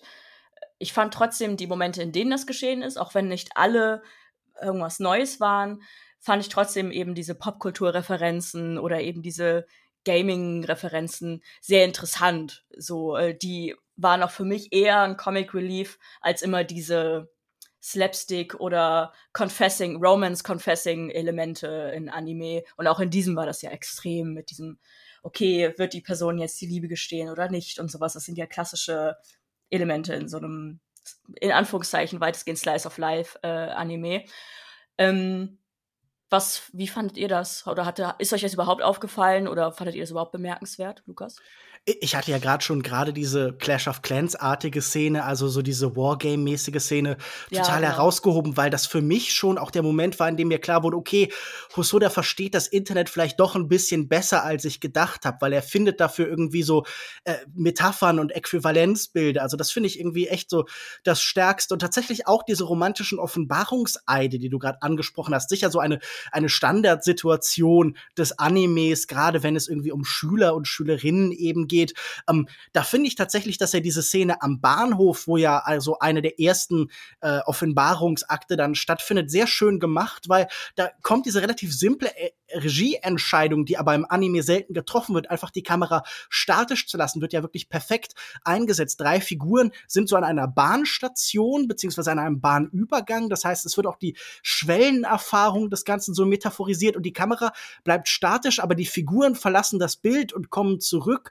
Und ich finde, das spielt ganz schön mit dem Gedanken von Sichtbarkeit, der ja immer das Thema ist. Die Frage, wem offenbaren wir uns, wem zeigen wir uns? Sind wir im Bild? Sind wir im Blick der Kamera oder eben nicht. Und das spielt ja dann später bei dem für mich eher kritischen Finale ja auch eine Rolle. So was ist sichtbar? Wie zeigen wir uns der Welt? Und ich finde, da ist ja auch dieser Gedanke, ähm, die Apotheose in der Maskenhaftigkeit, die ja schon irgendwie bei so Psychoanalytikern wie Lacan oder sowas halt irgendwie ganz wichtig ist, wird ja hier sehr schön rausgestellt. Also diese Idee, was, wenn wir in unserer Maske wirklich unser wahres Selbst finden. Das ist ja so eine der Thesen, weil der Film heißt ja jetzt auch nicht Soso, sondern der heißt eben Bell. Und ich habe auch das Gefühl, Bell ist am meisten sie, am wahrsten, am authentischsten sie in dieser Maske. Und das ist ja, finde ich, auch schon eine relativ mutige These, die natürlich irgendwie jetzt auch nichts Wahnsinniges Neues ist, aber die ähm, zumindest jetzt irgendwie nicht so weit in Frage gestellt wird wie in manchen anderen Geschichten halt. Also hier ist irgendwie kein mandatiertes, wir beenden den digitalen Raum und kehren zu unseren physischen Körperlichkeiten zurück und einmal die Woche äh, schalten wir das alles aus wie in Ready Player One. Ein ganz fauler, ein ganz dummer Kompromiss, den da irgendwie in dieser, auch in der Spielberg-Verfilmung nochmal bestätigt wird. Und da fand ich, war dieser Film hier schon spannender. Also ich finde eigentlich gerade so auch diese Romance-Situation in den meisten Fällen ganz okay gelöst und hätte mir aber mehr von diesen klaren Regieentscheidungen wie diese statische Kamera in dieser Bahnunterführung gewünscht. Also da hätte ich mir gedacht, hätte Hosoda an zwei, drei Stellen noch mehr gesagt, genauso und nicht anders will ich das visuell gestalten, dann wäre das ein noch besserer Film geworden. Ja, sehe ich genauso, leider. Also wie oft schauen denn Figuren in diesem Film auf ihre Handys? Das hat mich irgendwie gestört. Also natürlich das, ist das so, ja, aber da haben ja auch andere Filme oder was war das? House of Cards hat das? Gab es nicht irgendwie so eine Fincher-Produktion, die das Anfang der 2010er irgendwie neu revolutioniert hat? Na, äh, Sherlock hat auf einmal überall so die Sachen. Ah ja, richtig, Sherlock war Das genau. war, glaube ich, damals sehr. Ja.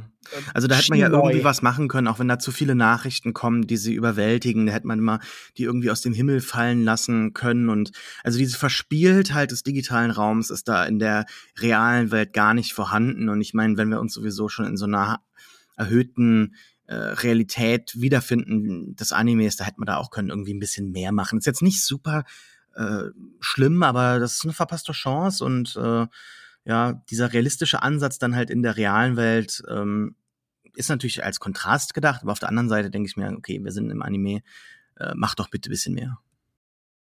Was hier, was halt, ich nochmal, wie fandet ihr diesen Dark Twist? Also als die Identität des vermeintlichen Antagonisten ähm, offengelegt wird und die Backstory von ihm, ohne zu viel zu verraten, ähm, ich fand irgendwie, es war ein bisschen weird. Also es war, es kam so ein bisschen, okay, what the fuck, was geht jetzt ab? Und war so derbe dark, nachdem es davor, also natürlich gab es schon so dunkle Ansätze, natürlich hat es, wie in jedem Anime, hat die Protagonistin ein verstorbenes, mindestens ein verstorbenes Elternteil. Auch das ist ähm, ein äh, gewisses Trope. Aber dass das so am Ende so eine sehr harte Realität bekommt. Also so eine komplette und ähm, sehr ungeschönte Brechung mit dieser virtuellen Welt und auch diesen virtuellen Kämpfen oder Auftritten. Ich fand es, ich kann mich immer noch nicht so ganz entscheiden, ob ich es äh, genau richtig fand, also dass dieser Aspekt irgendwie genau richtig war, um diese gesamte Mut nochmal zu retten oder nicht mehr so ganz im Fantastischen zu lassen, sondern da so eine harte Realität zu zeigen. Oder ähm, ob der Film vielleicht doch einfach bei Beauty and the Beast 2.0 jetzt noch virtueller oder so hätte bleiben sollen. Also erstmal finde ich die Interpretation, und ich hoffe, das ist jetzt nicht zu sehr als Spoiler ausgelegt, des Beasts aus dieser ursprünglich französischen Volksmärchengeschichte als so ein edgy Teenager, was ja auch irgendwie ganz gut in diesem digitalen Raum, wie wir ihn heute wahrnehmen, wo wir uns äh, oft von den sehr starken Meinungen von 13-Jährigen zu bestimmten Themen kaum retten können. das finde ich eigentlich schon einen ganz cleveren Gedanken, oder? Also ich finde, das spricht sehr ja. zum Zeitgeist tatsächlich. Ich fand das dann aber ein bisschen also auf eine Weise zugespitzt, die ich mir nicht ganz behagt hat, weil ich hatte das Gefühl, ähm, und ich, da fände ich das spannend, wie ihr das seht. Ich habe das Gefühl, Hosoda hat diese Neigung, unbedingt noch zum Emotionalen hin zu müssen. Also dieses Gefühl, nein, mein Film erreicht erst die Vollendung, wenn am Ende es noch mal knüppeldick kommt. Und ich glaube, das hat ähm, damit zu tun, dass sein großer Erfolg eben dieser Wolf Children Film, äh, Ame und Yuki heißt der, glaube ich, im Deutschen, war, der ja irgendwie vor allen Dingen als besonders emotional wahrgenommen wird. Und das scheint er sich so als Grundmuster seiner Erzählung eben überlegt zu haben. Und ich habe das Gefühl, das tut seinen Erzählungen gar nicht gut, dass er so dringend diese Familienbande irgendwie unbedingt braucht, weil ich bei dieser Sache dann dachte so, okay, ob wir jetzt wirklich in diese Sphären vorstoßen müssen, die in dem Film vorher gar nicht angelegt war, um damit zu sagen, okay, guck mal, das verbirgt sich hinter derartigen Fassaden.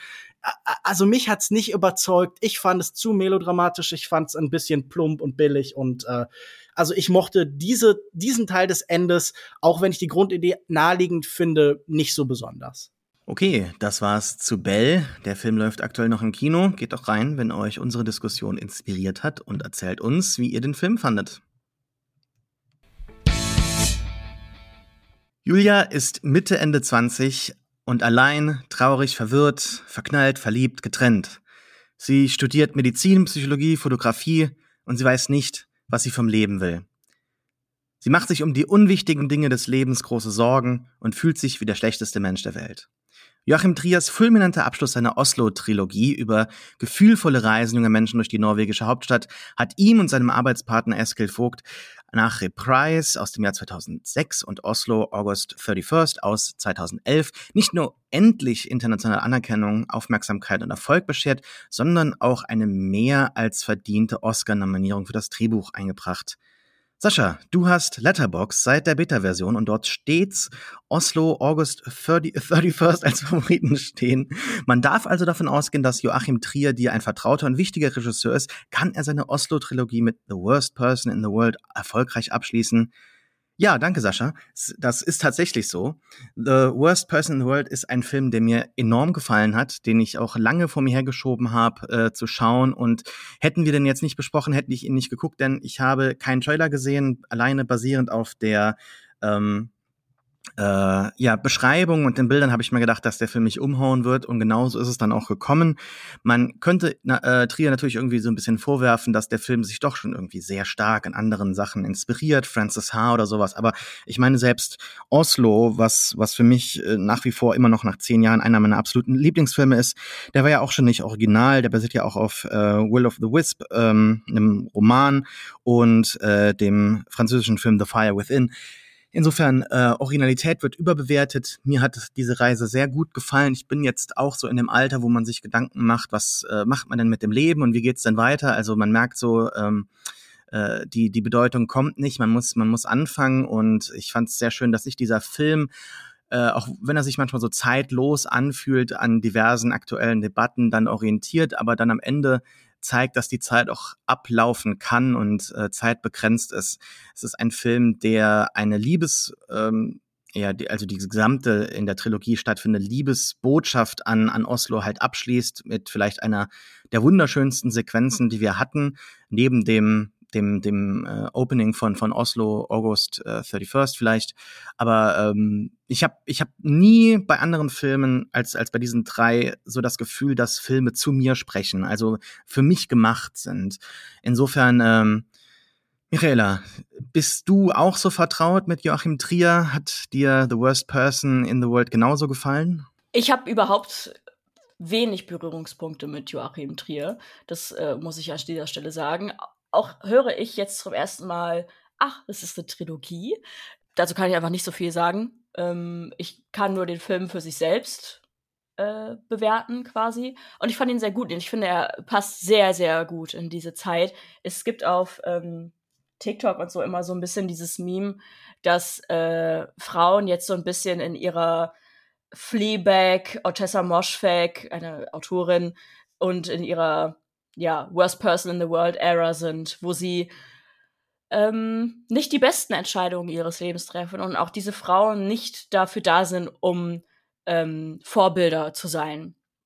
Und das wird immer so ein bisschen äh, witzig dargestellt und auch, äh, habe auch schon gesehen, dass es so in, in Buchhandlungen so Genrebezeichnungen wie Good for Her gibt. Ähm, und ich finde, genau da rein passt auch dieser Film. Aber ich meine das überhaupt nicht despektierlich. Ich ähm, liebe Fleabag, ich liebe die Bücher von Otessa Moschweg und finde auch äh, diesen Film fantastisch. Und ich liebe auch die Aufteilung, also dass es halt diese zwölf Episoden sind quasi mit äh, Prolog und Epilog und ähm, wie wir äh, Julia quasi begleiten wie sie sich selbst findet inmitten von ähm, ja persönlichen äh, ob sie sich mit der Kreativität oder mit der Medizin beschäftigt, ähm, ob sie Familie möchte oder literally nur bumsen oder oder oder oder. Also typische Lebensfindung einer Mitte, Ende 20-jährigen Person, würde ich sagen. Und dann auch sehr ungeschönt das meiste dargestellt. Ich fand auch die die Schauspieler einfach alle fantastisch. Ähm, ich fand den Plot auch super. Super ist ähm, schwierig. Also es ist natürlich ein dramatischer Film auf eine Art. Ich glaube, er wird als Romantic Black Comedy Drama hier auf genau hier auf äh, Wikipedia bezeichnet. Und ich finde, es trifft es ganz gut und ähm, hatte sehr viel Spaß bei dem Film.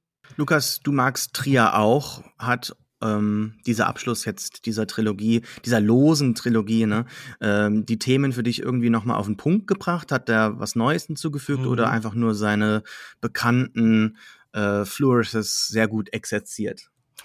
Trier ist super, kommt Karl Marx her. Nee, ähm, äh, es ist natürlich wow. egal, wie viel sich der Regisseur dagegen verschließen will kann man es gar nicht anders wahrnehmen als ein Generationenporträt. Der Versuch, Millennials und vielleicht irgendwie so auch ein Übergangsbereich eben zu Gen Z halt irgendwie nachzuvollziehen, zu beschreiben, vor allen Dingen anhand ähm, dem Verlust ihrer übergeordneten Erzählung, sagen wir mal, eine Abwesenheit von Schwellenerfahrungen, eine Abwesenheit von klar erkennbaren Endpunkten des Erwachsenwerdens, weil eben die damit verbundenen gesellschaftlichen Prozesse nicht mehr stattfinden. Eine Generation, die jetzt gerade feststellt, die schon seit ein paar Jahren feststellt, sie wird fast zwangsläufig weniger gut, wahrscheinlich auch weniger glücklich leben als ihre Elterngeneration zum Beispiel, die sich wahrscheinlich in den meisten Ländern dieser Welt eben kein Haus leisten kann, die es auch dadurch schwerer haben, eine Familie zu gründen und die, die deshalb so etwas ähm, liberalisiert bis verloren eben durch die Welt meandern und das verkörpert diese Figur ja ganz gut. Ich habe an vielen Stellen gelesen, sie wäre so wahnsinnig unsympathisch. Da habe ich mich dann wirklich gefragt, wieso denn? Also was macht man jetzt an ihr fest, dass man besonders schlimm findet, außer die Tatsache, dass sie sich eben nicht festlegen kann. Und das scheint mir eigentlich so der letzte Luxus, der Teilen einer bestimmten Generation irgendwie so geboten wird, ewig Potenzial zu bleiben, nie ins Faktische überzugehen, was natürlich schwierig ist, aber was irgendwie mir ganz natürlich eine naheliegende Reaktion auf eine Welt zu sein, die irgendeine Form von Flexibilisierung fordert, die dann irgendwann sagt, ja, warum seid ihr denn Chamäleons? Warum seid ihr nicht rot? Warum seid ihr nicht grün? Warum seid ihr nicht blau? Und dieses Chamäleonartige, das überträgt sie ja auch in soziale Situationen. Sie ist ja eine Figur der Metamorphosen, die ähm, äh, vielleicht am besten versinnbildlich dadurch, dass sie dann plötzlich diese Party crasht und da irgendwie sich gefällt in der Feststellung, hier kennt mich niemand, hier bin ich jemand ganz anderes. Und ich weiß nicht, wie das euch geht. Auch ich genieße ab und zu diesen Moment. Äh, also ich genieße deshalb zum Beispiel Städte, die ich nicht kenne, fremde Städte, wo ich dann in, in Teilen halt ähm, mehr Raum zum Selbstentwurf bleibt. Das ist vielleicht auch etwas, warum wir alle das Digitale so genießen, weil es ja auch, wie wir gerade bei Bell schon gemerkt haben, ein Ort der Selbstentwürfe ist. Und auch ich finde es absolut legitim, hier davon zu erzählen, welche Grenzen das hat, äh, wo man da eben an einen Punkt kommt, wo es nicht mehr geht, wo dann zwangsläufig das endlose Potenzial sich doch wieder zu wenigen engen Faden drängt. Ähm, äh, aber ich habe das Gefühl, der Film erzählt das alles ganz gut und ich finde, wo er ganz gut erzählt in seiner Episodenhaftigkeit, in diesem Starten und Stoppen und Starten und Stoppen ist, wo er dafür auch stilistische Mittel findet, die sicher so der Nouvelle Vague entliehen sind, die sicher jetzt nicht wahnsinnig eigenständig sind, aber ich finde, gerade in seinen Ornamenten, gerade in seinen ähm, metaphorischen Überfrachtungen ist äh, Trier super effektiv. Also wenn im wahrsten Sinne des Wortes die ganze Welt anhält für einen Liebesmoment oder wenn Drogenerfahrung noch eine der wenigen Elemente, mit der man äh, mit diesem irgendwie unerträglichen Weltfluss in Richtung Tod irgendwie brechen kann, in so überdramatisierter Form dargestellt werden, dann äh, ist das schon alles gut. Wir merken hier irgendwie, Geschichte wird nur noch in Schwellen unterteilt durch Liebe, durch Drogen und durch Tod. Das sind vielleicht die letzten äh, Momente, die die Zeit ordnen und ich finde, die weiß er schon zu inszenieren. Das ist ein Film, der mich gerade in diesen Momenten dann auch tatsächlich irgendwie bekommen hat, mich gerührt hat. Äh, ich musste an Alain Badiou denken, äh, Badiou denken und den Versuch, die Jugend zu verderben. So dieses Gefühl von einer ewigen Jugend für Männer und einer ähm, einer irgendwie äh, äh, viel zu früh eintretenden Erwachsenheit für Frauen war da noch seine These, weil irgendwie neue Zwänge da existieren. Und ich würde sagen, wir sind jetzt hier schon irgendwie so einen spannenden Schritt weiter, in dem die Gleichheit sich in eine Gleichheit der Überforderung und der Irritation irgendwie ausdrückt. Und ich finde das schon alles ganz effektiv beschrieben, auch wenn ich sicher einige Probleme mit dem Film habe, die wir vielleicht dann jetzt später noch besprechen können.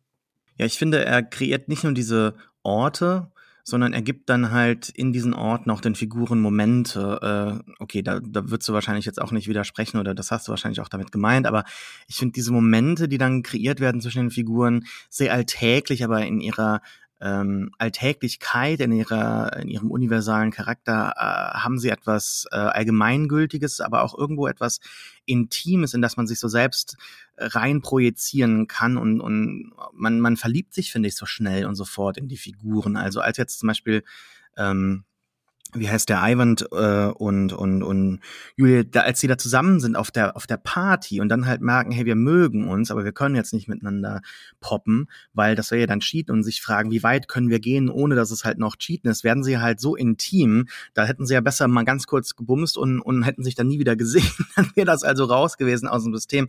Und und so wird das viel persönlicher, viel intimer und ähm, und diese intimen Momente so von einer Beziehung werden hier auch sehr schön dargestellt dargestellt, als, als sie zum Beispiel einmal die Aufmerksamkeit von, von Axel halt haben möchte und, und sie halt nicht bekommt oder wenn man nach Hause fährt von einem Treffen mit den Eltern und das war enttäuschend und man merkt also, was wird ja auch dann einmal dann in den Text gehoben von Axel, dass man halt seine eigene Familie und sein eigenes Schicksal bauen muss, aber trotzdem, wenn man halt dann äh, krank wird, dann fällt man wieder so zurück. Also dann fallen auch die Beziehungen zurück. Es kommt ja auch dann ähm, naja, das ist kein, kein, kein Spoiler. Es gibt in dem Film, genau wie in seinen anderen Filmen, kein wirkliches Happy End.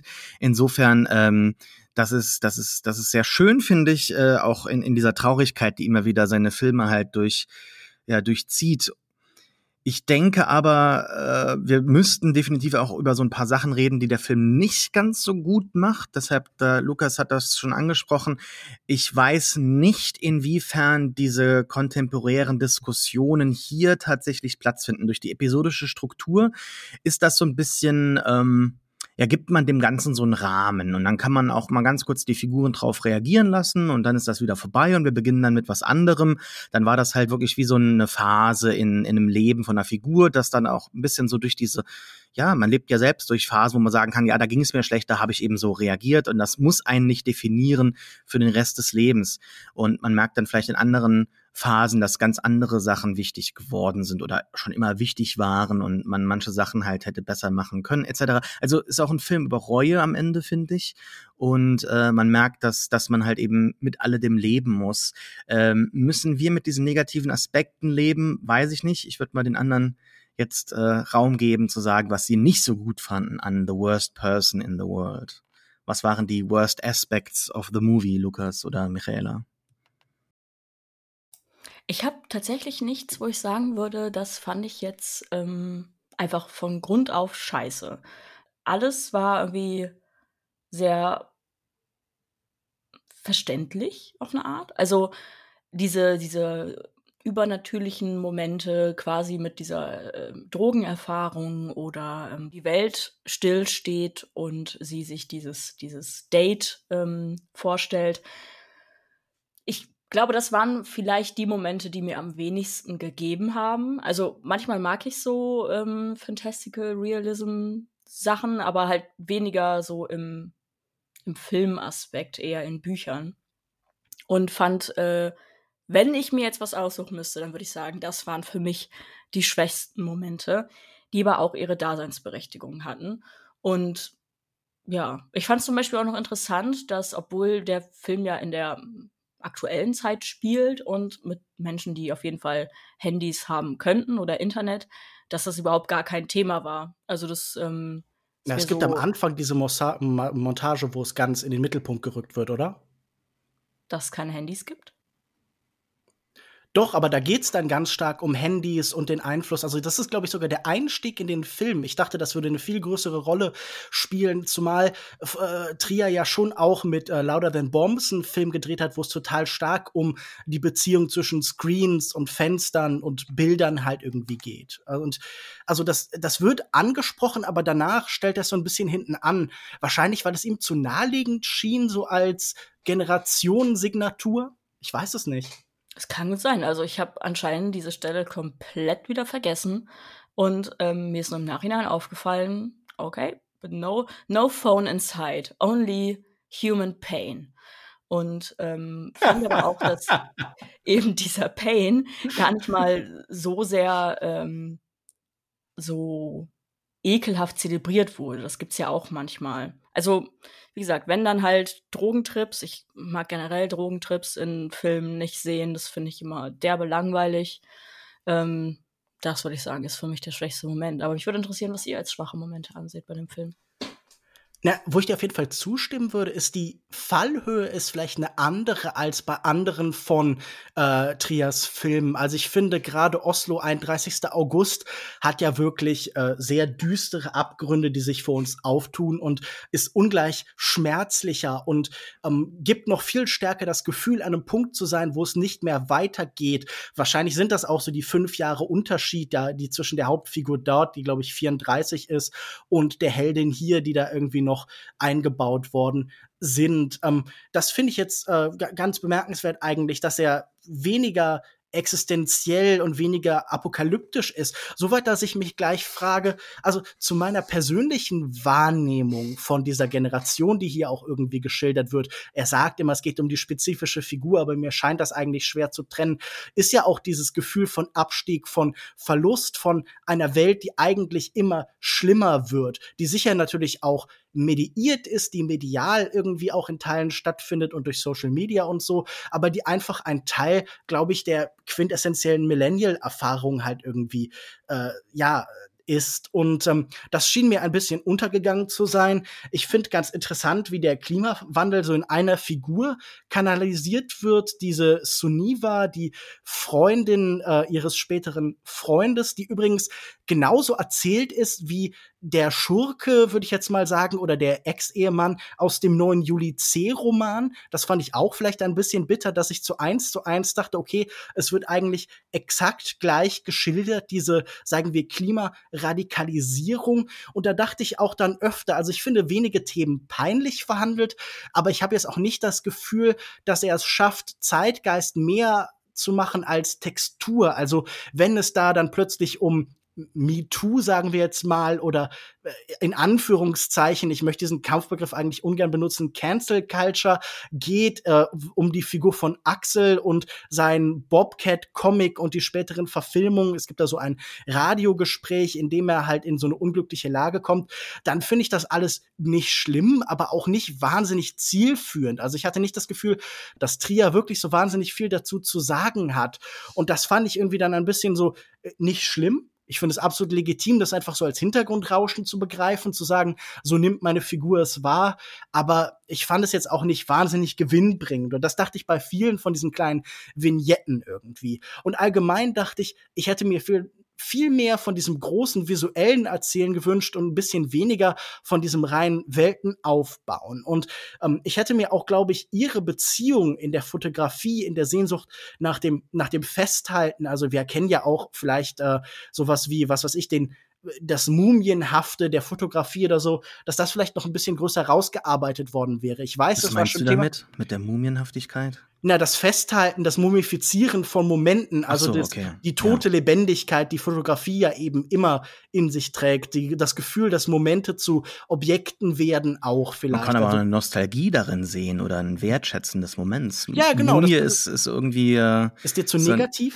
Ist, vielleicht denke ich sofort irgendwie an Universal Horror oder so. Naja, also ich Ist mein, vielleicht so negativ glaube- aufgeladen, der ich- ich Begriff, aber ich glaube- weiß, was du meinst, ja. Also ähm, André Bazin hat ja als Entwickler, glaube ich, dieses Mumienfetisch-Gedanken der, der Kunst, hat das ja auch durchaus ambivalent gemeint, aber ich glaube, dass ja in dieser Sehnsucht, Sachen festzuhalten und zu bewahren und dem Tod in der Fotografie etwas entgegenzustellen, dass da natürlich auch ein positives Moment drin ist und dass Kunst äh, in dieser lebensbewahrende, in sich, in der, in dieser ähm, Verlängerung des Lebens über den Einzelnen hinaus ja auch irgendwie eine große Kraft hat. Also ich glaube, ich würde das immer ambivalent sehen, auch wenn die Mumie jetzt vielleicht nicht das automatisch positivste Bild ist. Aber ja, das sind alles Themen, wo ich das Gefühl habe, ähm, da reproduziert äh, vielleicht Trier so ein bisschen das Leben seiner Figur, denn genau wie die sich nicht für irgendwas entscheiden kann, springt er so ein bisschen zwischen den Themen.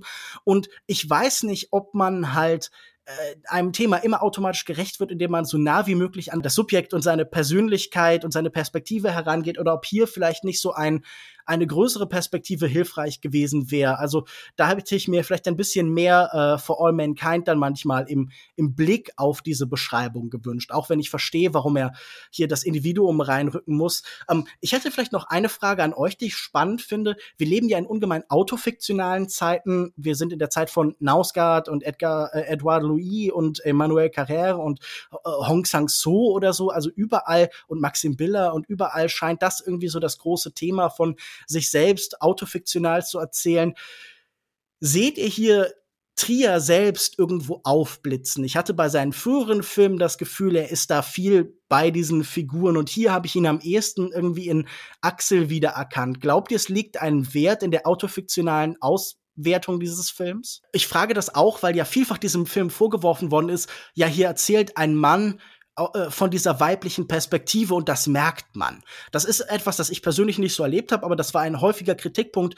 Oh, hier ist ein männlicher Blick auf Weiblichkeit. Habt ihr damit irgendwie ein, eine einen Bruch erlebt? Habt ihr das Gefühl, diese Julia ist irgendwie kein, kein echter Mensch, sondern so eine männliche Fantasie von einer Millennial-Frau? Wie habt ihr diese Diskrepanz wahrgenommen, die da stattfindet? Und wie habt ihr im Kontrast dazu Axel als vielleicht so diese klassische Künstlerfigur, diese klassische Trier-Figur wahrgenommen? Also ich kann jetzt wenig zu Trier selbst sagen, aber erstaunlicherweise kann ich dem nicht zustimmen, dass Julia so wirkt wie eine Männerfantasie.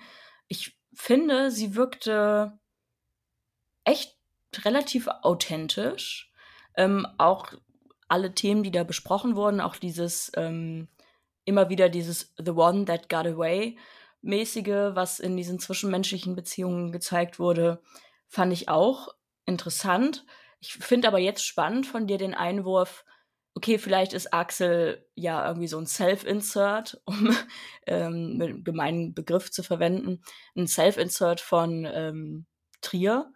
Und weil ich dachte nur, sorry, weil ich auch dachte, Axel kennte, hätte genauso gut die Hauptfigur sein können, oder? Genau, das fällt mir nämlich auch gerade auf. Also, dass es ja irgendwann so ein bisschen shiftet und gerade gegen Ende wird ihm ja extrem viel Bedeutung und bedeutungsschwanger werden ihm Dinge ange, angelegt und ähm, er bekommt irgendwie eine sehr, sehr spezielle Rolle in diesem Film und eine sehr wichtige, die fast ähm, Julia nebensächlich werden lässt. Ähm, das macht es für mich dann wieder tendenziell ein bisschen unsympathischer. Ich hatte nämlich mich zwischenzeitlich gefragt, okay, warum, also was bringt diese Geschichte von Axel, die irgendwann wieder aufgenommen wird, was bringt sie für die Hauptfigur? Außer vielleicht so ein Quälen in Anführungszeichen mit, naja, wir hätten das und das sein können, wir hätten das und das werden können und ähm, jetzt geht das halt jetzt nicht mehr. Pech gehabt. Das kann ich dir erklären. Äh, ich möchte ganz kurz diese Kritik von Lukas äh, vehement zurückweisen. Es geht hier ja, nicht Moment, ich habe ja erstmal gesagt, ja, das haben die Leute erwähnte gesagt. Kritik. Also ich Die- verstecke die mich ja hinter der Kritik. Anonymität äh, der Aussage. Das sagt ja nicht ich gerade. Ach so. Also ich finde, ich finde, das ist vehement zurückzuweisen, da es ja hier nicht, es geht, es geht ja, wie schon eben erwähnt, eher vielleicht um so ein Porträt von einer äh, Generation, aber auch, denke ich, eher um ein Porträt von einem gewissen Lebenszeitalter, in, in dem halt jeder mal drin steckt. Ich meine, ihr seid Ende 20, ich bin 34. Insofern, ähm, wir können uns, denke ich, alle hier in gewisse Emotionen der Figuren hineinversetzen. Und ähm, ich glaube, dass äh, indem man Axel am Ende sehr viel Zeit oder sehr viel Platz einräumt, ähm, wird mit ihr sehr viel getan. Also sie wird plötzlich in ihrer Unsicherheit, in ihrer ähm, na, vielleicht muss man zurückgreifen, in ihrer in ihrer äh, Bequemlichkeit auch so ein bisschen gerüttelt. Ja, also sie hat ja durch den Erfolg von Axel dann halt die Möglichkeit, sich einen Job in einem Bücherladen zu nehmen und dort halt eben nicht zu sagen, ich bin jetzt eine Trophy Wife oder sowas, sondern ich weiß nicht, was ich gerade möchte. Ich warte und warte auf Inspiration und das ist, glaube ich, so ein bisschen die Hauptaussage des Films, wenn man da überhaupt überhaupt überhaupt was drin sehen will. Ne? Also dass man halt sagt, also warte nicht, das Leben zu leben, sondern äh, ja, fang an und was auch immer du machst, äh, das ist sowieso also darüber, wo man sich Sorgen macht, wird ja einmal genauso zitiert, ist sowieso nicht das, was am Ende dann halt das Leben bestimmt oder was, was, oder die Sachen, vor denen man Angst hat, die passieren sowieso nicht, sind immer andere Sachen, die passieren. Also es sind so ähm, vielleicht auch mm, kalenderspruchartige Sachen, aber die sind ja irgendwo auch wahr. Ist ja irgendwo in diesem stereotypischen Ansatz auch, auch eine gewisse Wahrheit vorhanden und Hm. in dem am Ende einer Figur Platz eingeräumt wird, einem Mann, ja, äh, der aber jetzt, finde ich, gar nicht so männliche Sachen sagt, sondern einfach von einer Erfahrung redet, wie er sein Leben gelebt hat.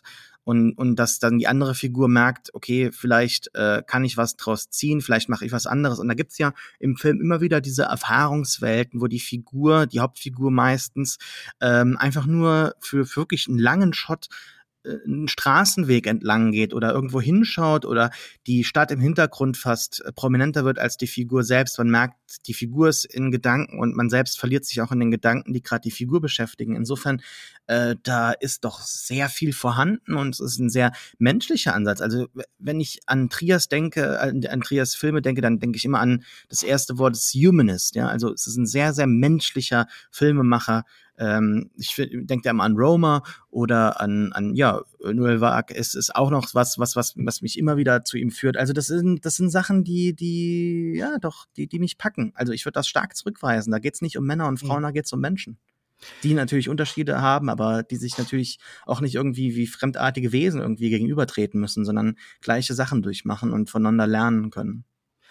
Also mir schien auch, und das kann man vielleicht, wenn man möchte, als Spoiler verstehen, aber da ging es natürlich um die Ereignishaftigkeit des Todes und auch um die Frage, wie sehr der Tod eben das Faktische ist und das Potenzial ablöst und es fast zwangsläufig beseitigt. Also die letzte Schwellenerfahrung, die dann vielen vielleicht noch bleibt, eben auch bietet. Also eine der wenigen Absolutheiten, die selbst in einem Leben der Flexibilität und des äh, Liberalisierten eben halt dem Menschen immer fast zwangsläufig bleibt. Und ich finde, dass dann auch die Frage natürlich ist, was bleibt von einem Leben, das ist ja irgendwie etwas, was er ganz stark macht. Also er sagt ja auch sowas wie, okay, irgendwie, ich habe so viel Zeit verbracht mit irgendwie, weißt du, so Comics und Filmen und äh, mit Konsum und ich hatte dann irgendwie sofort so diese, diese Frage, also zum einen musste ich, und ich hoffe, das nimmst du mir nicht übel, ich musste irgendwie an Sascha denken und halt auch diese Tendenz, die du ja zum Beispiel hast, zu sammeln. Nein, aber das, oder? Ja, das ja, ist, das deshalb, ja ich, ich habe so. mich sehr in dem Film wiedergefunden. Das ist überhaupt, überhaupt kein, das- ich habe auch Rotz und Wasser geheult. Ja. Ähm, mich hat das zutiefst berührt und ich habe das Gefühl gehabt, der Film redet mit mir. Aber ich habe dann auch zum Beispiel, ich guckte dann irgendwie in diesem Moment auf mein, mein Bücherregal oder die DVDs, die da stehen und hat mich dann auch gefragt, okay, was, was passiert mit denen? Ja, die werden dann halt einfach irgendwie weggeschmissen oder die kommen auf den Flohmarkt und das menschliche Leben ist dann auf sehr wenig zu reduzieren und natürlich ist dann auch wieder ein Kalenderspruch, aber ähm, diese Rückkehr der Figur in den Film zeigt, hier ist eine Verbindung. Hier ist irgendeine Form von Eindruck, von Wirkung, die im Leben des anderen hinterlassen wird. Und das wird natürlich dann auch ausbuchstabiert, wenn äh, er dann zu ihr sagt, okay, es gibt Sachen über dich, die ich vielleicht besser weiß als du. Und die werden sterben in dem Moment, in dem ich auch weg bin. Und äh, das heißt, mit den Erinnerungen eines anderen, mit dem Wissen eines anderen über einen selbst geht ein Teil von uns verloren. Und ich meine, das ist jetzt natürlich, das klingt sehr banal, wenn ich so ausformuliere, aber das fand ich letztlich schön vom Film herausgearbeitet, dieses Gefühl, wie wir in anderen eben weiterleben. Also dieses von, um jetzt vielleicht ein irgendwie so philosophisches Modewort von so Resonanz und von dem Schwingen von Menschen miteinander und so. Also ich fand das tatsächlich irgendwie eine ganz schöne Vorstellung und äh, das, das zu- darzustellen, indem diese Figur in den Film zurückkehrt, finde ich auch absolut legitim, auch wenn man sicher halt darüber streiten kann, wie es eingesetzt ist. Ja, für mich waren die Personen in Julias Leben, ähm, also gerade halt ihre Partner, so eine Art ähm, Personifizierung von Erwartungen, die an sie und ihr Leben herangetragen wurden. Oder auch ähm, verschiedene Lebensentwürfe, ähm, die sie hätte verfolgen können. Also sie selber ist ja noch so sehr ungeformt und weiß nicht, was sie machen möchte, angefangen bei Karriere, dann wechselnde Partner. Und dann hat sie halt diese zwei Beziehungen, die wir im Film halt länger begleiten. Und äh, Axel steht so für dieses klassische, für die Familie, für ähm, jetzt wird man, jetzt bleibt man steady und äh, macht ein paar Kinder, was auch immer. Und ähm, Elvind ist dann das Neue, das Abenteuer, das Kinderlose, ähm, einfach Drogen-Experience und eben dieses Austesten und Ausprobieren.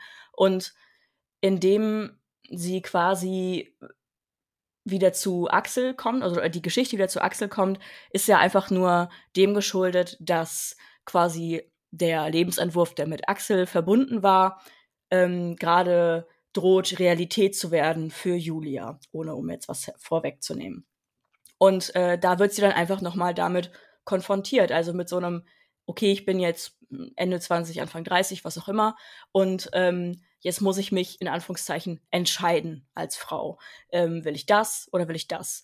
Und ich habe so ein bisschen, also dann die Rolle von Axel darin gesehen, dass mit seiner Geschichte und seinem Ende quasi auch diese Erwartungen von ihr an dieses Leben und diese Vorstellung von diesem Leben ähm, quasi ähm, auch weggegangen ist. Und diese, das wird ja, also das, ähm, das Ende der Geschichte von Axel wird ja quasi auch ähm, parallel mit einem anderen Ende bei Julia äh, gesetzt. Und ähm, ihre Reaktion und ihre Reaktion darauf finde ich halt auch sehr, sehr spannend. Und äh, dann auch wiederum am Ende auch wieder mit Eivind konfrontiert zu werden und was aus ihm geworden ist und wo sie aber jetzt gerade im Leben steht und was sie gerne macht. Und das finde ich war in diesem Film irgendwie sehr gut herausgestellt. Also diese, diese Vorstellung von verschiedenen Lebensentwürfen und Erwartungen, perso also auf Personen bezogen und dann am Ende sich auf sich selbst zu besinnen und sich selbst zu finden und das, was man tun möchte. Ja, oder in Bezug auf das, was ich vorhin gesagt habe, das sind natürlich auch Teile von ihr oder Versionen von ihr. Also äh, nicht nur Lebensabschnittsgefährten, sondern halt auch irgendwie, ja, wie du schon sagst, so Richtungen und ähm, mögliche Möglichkeiten selbst zu werden halt, oder? Also ich glaube, das sind ja auch Angebote der Ich-Werdung halt irgendwie. Und das Mhm. finde ich schon auch irgendwie ganz interessant, dass ähm, auch so eine eine Neediness, so eine Abhängigkeit der Millennial-Figur von anderen zur Selbstwerdung und diese äh, abwesende Selbstgenügsamkeit hier so thematisiert werden, weil ich habe das Gefühl, dass das trifft es manchmal schon ganz gut. Ich weiß nicht, ob das nicht eine universelle Erfahrung ist, aber sie drückt sich, finde ich, in vielem, was wir aktuell sehen, eben auch bei einer Millennial-Generation aus. Ähm, ich habe aber am Ende gedacht, vielleicht sollte man einfach auch, um vieles davon zu vermeiden, ich bin ganz froh, dass das hier ein Film ist und keine Serie, weil ich dachte an vielen Stellen in dieser Episodenhaftigkeit, hätte das ohne Probleme auch so eine von diesen so Erfolgsserien sein können, die dann über sechs Staffeln laufen, wo wir irgendwie ihr Leben verfolgen. Und das ist ja eigentlich auch, wovon Serien so seit den Sopranos oder so dauernd erzählen, genau diese Art von Prozesse, äh, genau diese Art von äh, individueller Entwicklung in einer Welt, die keine klaren Pfade mehr vorgibt. Das heißt, die, das, also das Erzählen über diese Unsicherheit wird ja erst möglich in dem Moment, in dem bestimmte gesellschaftliche Zwänge wegfallen. Aber dass das hier so verdichtet wird, finde ich schon eine große Leistung. Ich habe aber auch gedacht, vielleicht sollte ich einfach ähm, den, den cool Savage-Ratgeber für das Altern schreiben, mit dem einfach nur steht, äh, und du hast recht, ich bin fast 30 Jahre, aber wo ist jetzt der Diss? Ich peil's nicht mal, weil das würde irgendwie viele Sorgen, die die Menschen haben, wahrscheinlich ganz gut zur Seite legen. Also ähm, da, das cool Savage-Prinzip demnächst bei, äh, keine Ahnung, kein und aber als Ratgeber von mir. Kleiner Einwurf dazu, das kannst du als ähm, Person, die nicht schwanger werden kann und sich vielleicht auch kein Kind wünscht oder was auch immer, äh, ja, so gut, stimmt wohl, sagen ja. und cool Savage in dem Fall auch, aber das hat ja nochmal andere Implikationen. Nee, klar, gut, das stimmt wohl, ja, das ist für mich natürlich kein, ja. also ähm, da, da, ähm. da, bleibt länger äh, das Potenzial, wie wir ja. es gerade schon immer genannt haben, immer halten, das ist sicher ein Faktor, klar. Ja, aber ich fand auch, ähm, hätte, hätte norwegische Girls werden können, aber ähm, mhm ist zum Glück nur äh, die schlimmste Person in der Welt. Ist einfach Welt. Girls, aber mit so einem O mit einem Strich durch. Girls. Girls. Girls. Okay, ich glaube, es ist Zeit, dass wir die Diskussion beenden. Unseren letzten norwegischen Fan verloren. the worst person in the world ist momentan noch im Kino anzusehen. Ich fand's äh, einen sehr, sehr tollen Film.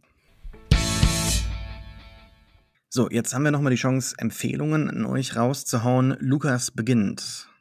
Und zwar möchte ich eine etwas ältere, aber trotzdem irgendwie neue Idee von Filmkritik vorstellen. In dem Buch 10, 40, 70 Constraints is Liberation in the Era of Digital Film Theory schreibt Nicholas Rombs vielleicht sollte man nicht irgendwie so klassische Filmkritiken schreiben über Plots und dergleichen, sondern vielleicht sollte man sich der neuen Kontinuität des Digitalen, den neuen Bildermöglichkeiten, die in den, im neuen Jahrtausend irgendwie uns angeboten worden sind, so begegnen, dass man auf äh, Roland Barrs Konzept der dritten Bedeutung geht und einfach sagt, statt jetzt irgendwie so den großen Zusammenhang zu suchen, nehme ich drei Bilder aus einem Film und baue darauf meine Kritik aus, nämlich das Bild, das nach 10 Minuten kommt, das Bild, das nach 40 Minuten kommt und das Bild, das nach 70 Minuten kommt.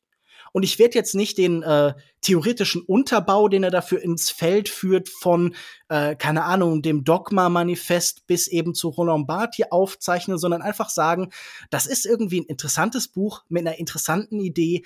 Und ich finde immer, wenn da so Interventionen sind, die sagen, hey, komm, lass uns doch Kunst einfach noch mal ganz anders betrachten, zum Beispiel wie hier auf so eine komisch mechanistische, aber dann doch irgendwie menschliche Weise, dann ist das irgendwie ergiebig, dann ist das irgendwie spannend ich habe noch nie so über digitale Bilder nachgedacht, wie er das tut. Und deshalb kann ich 10, 40, 70 von Nicholas Roms, erschienen bei Zero Books, nur empfehlen. Gerade mal 135 Seiten ist das Buch lang, also man hat das auch dann irgendwie an einem knappen Nachmittag problemlos durch. Und dann hat man auf einmal irgendwie einen neuen Zugang zu Filmen, den ich vorher nicht hatte. Und äh, ich werde das auf jeden Fall mal früher oder später auch irgendwie ausprobieren.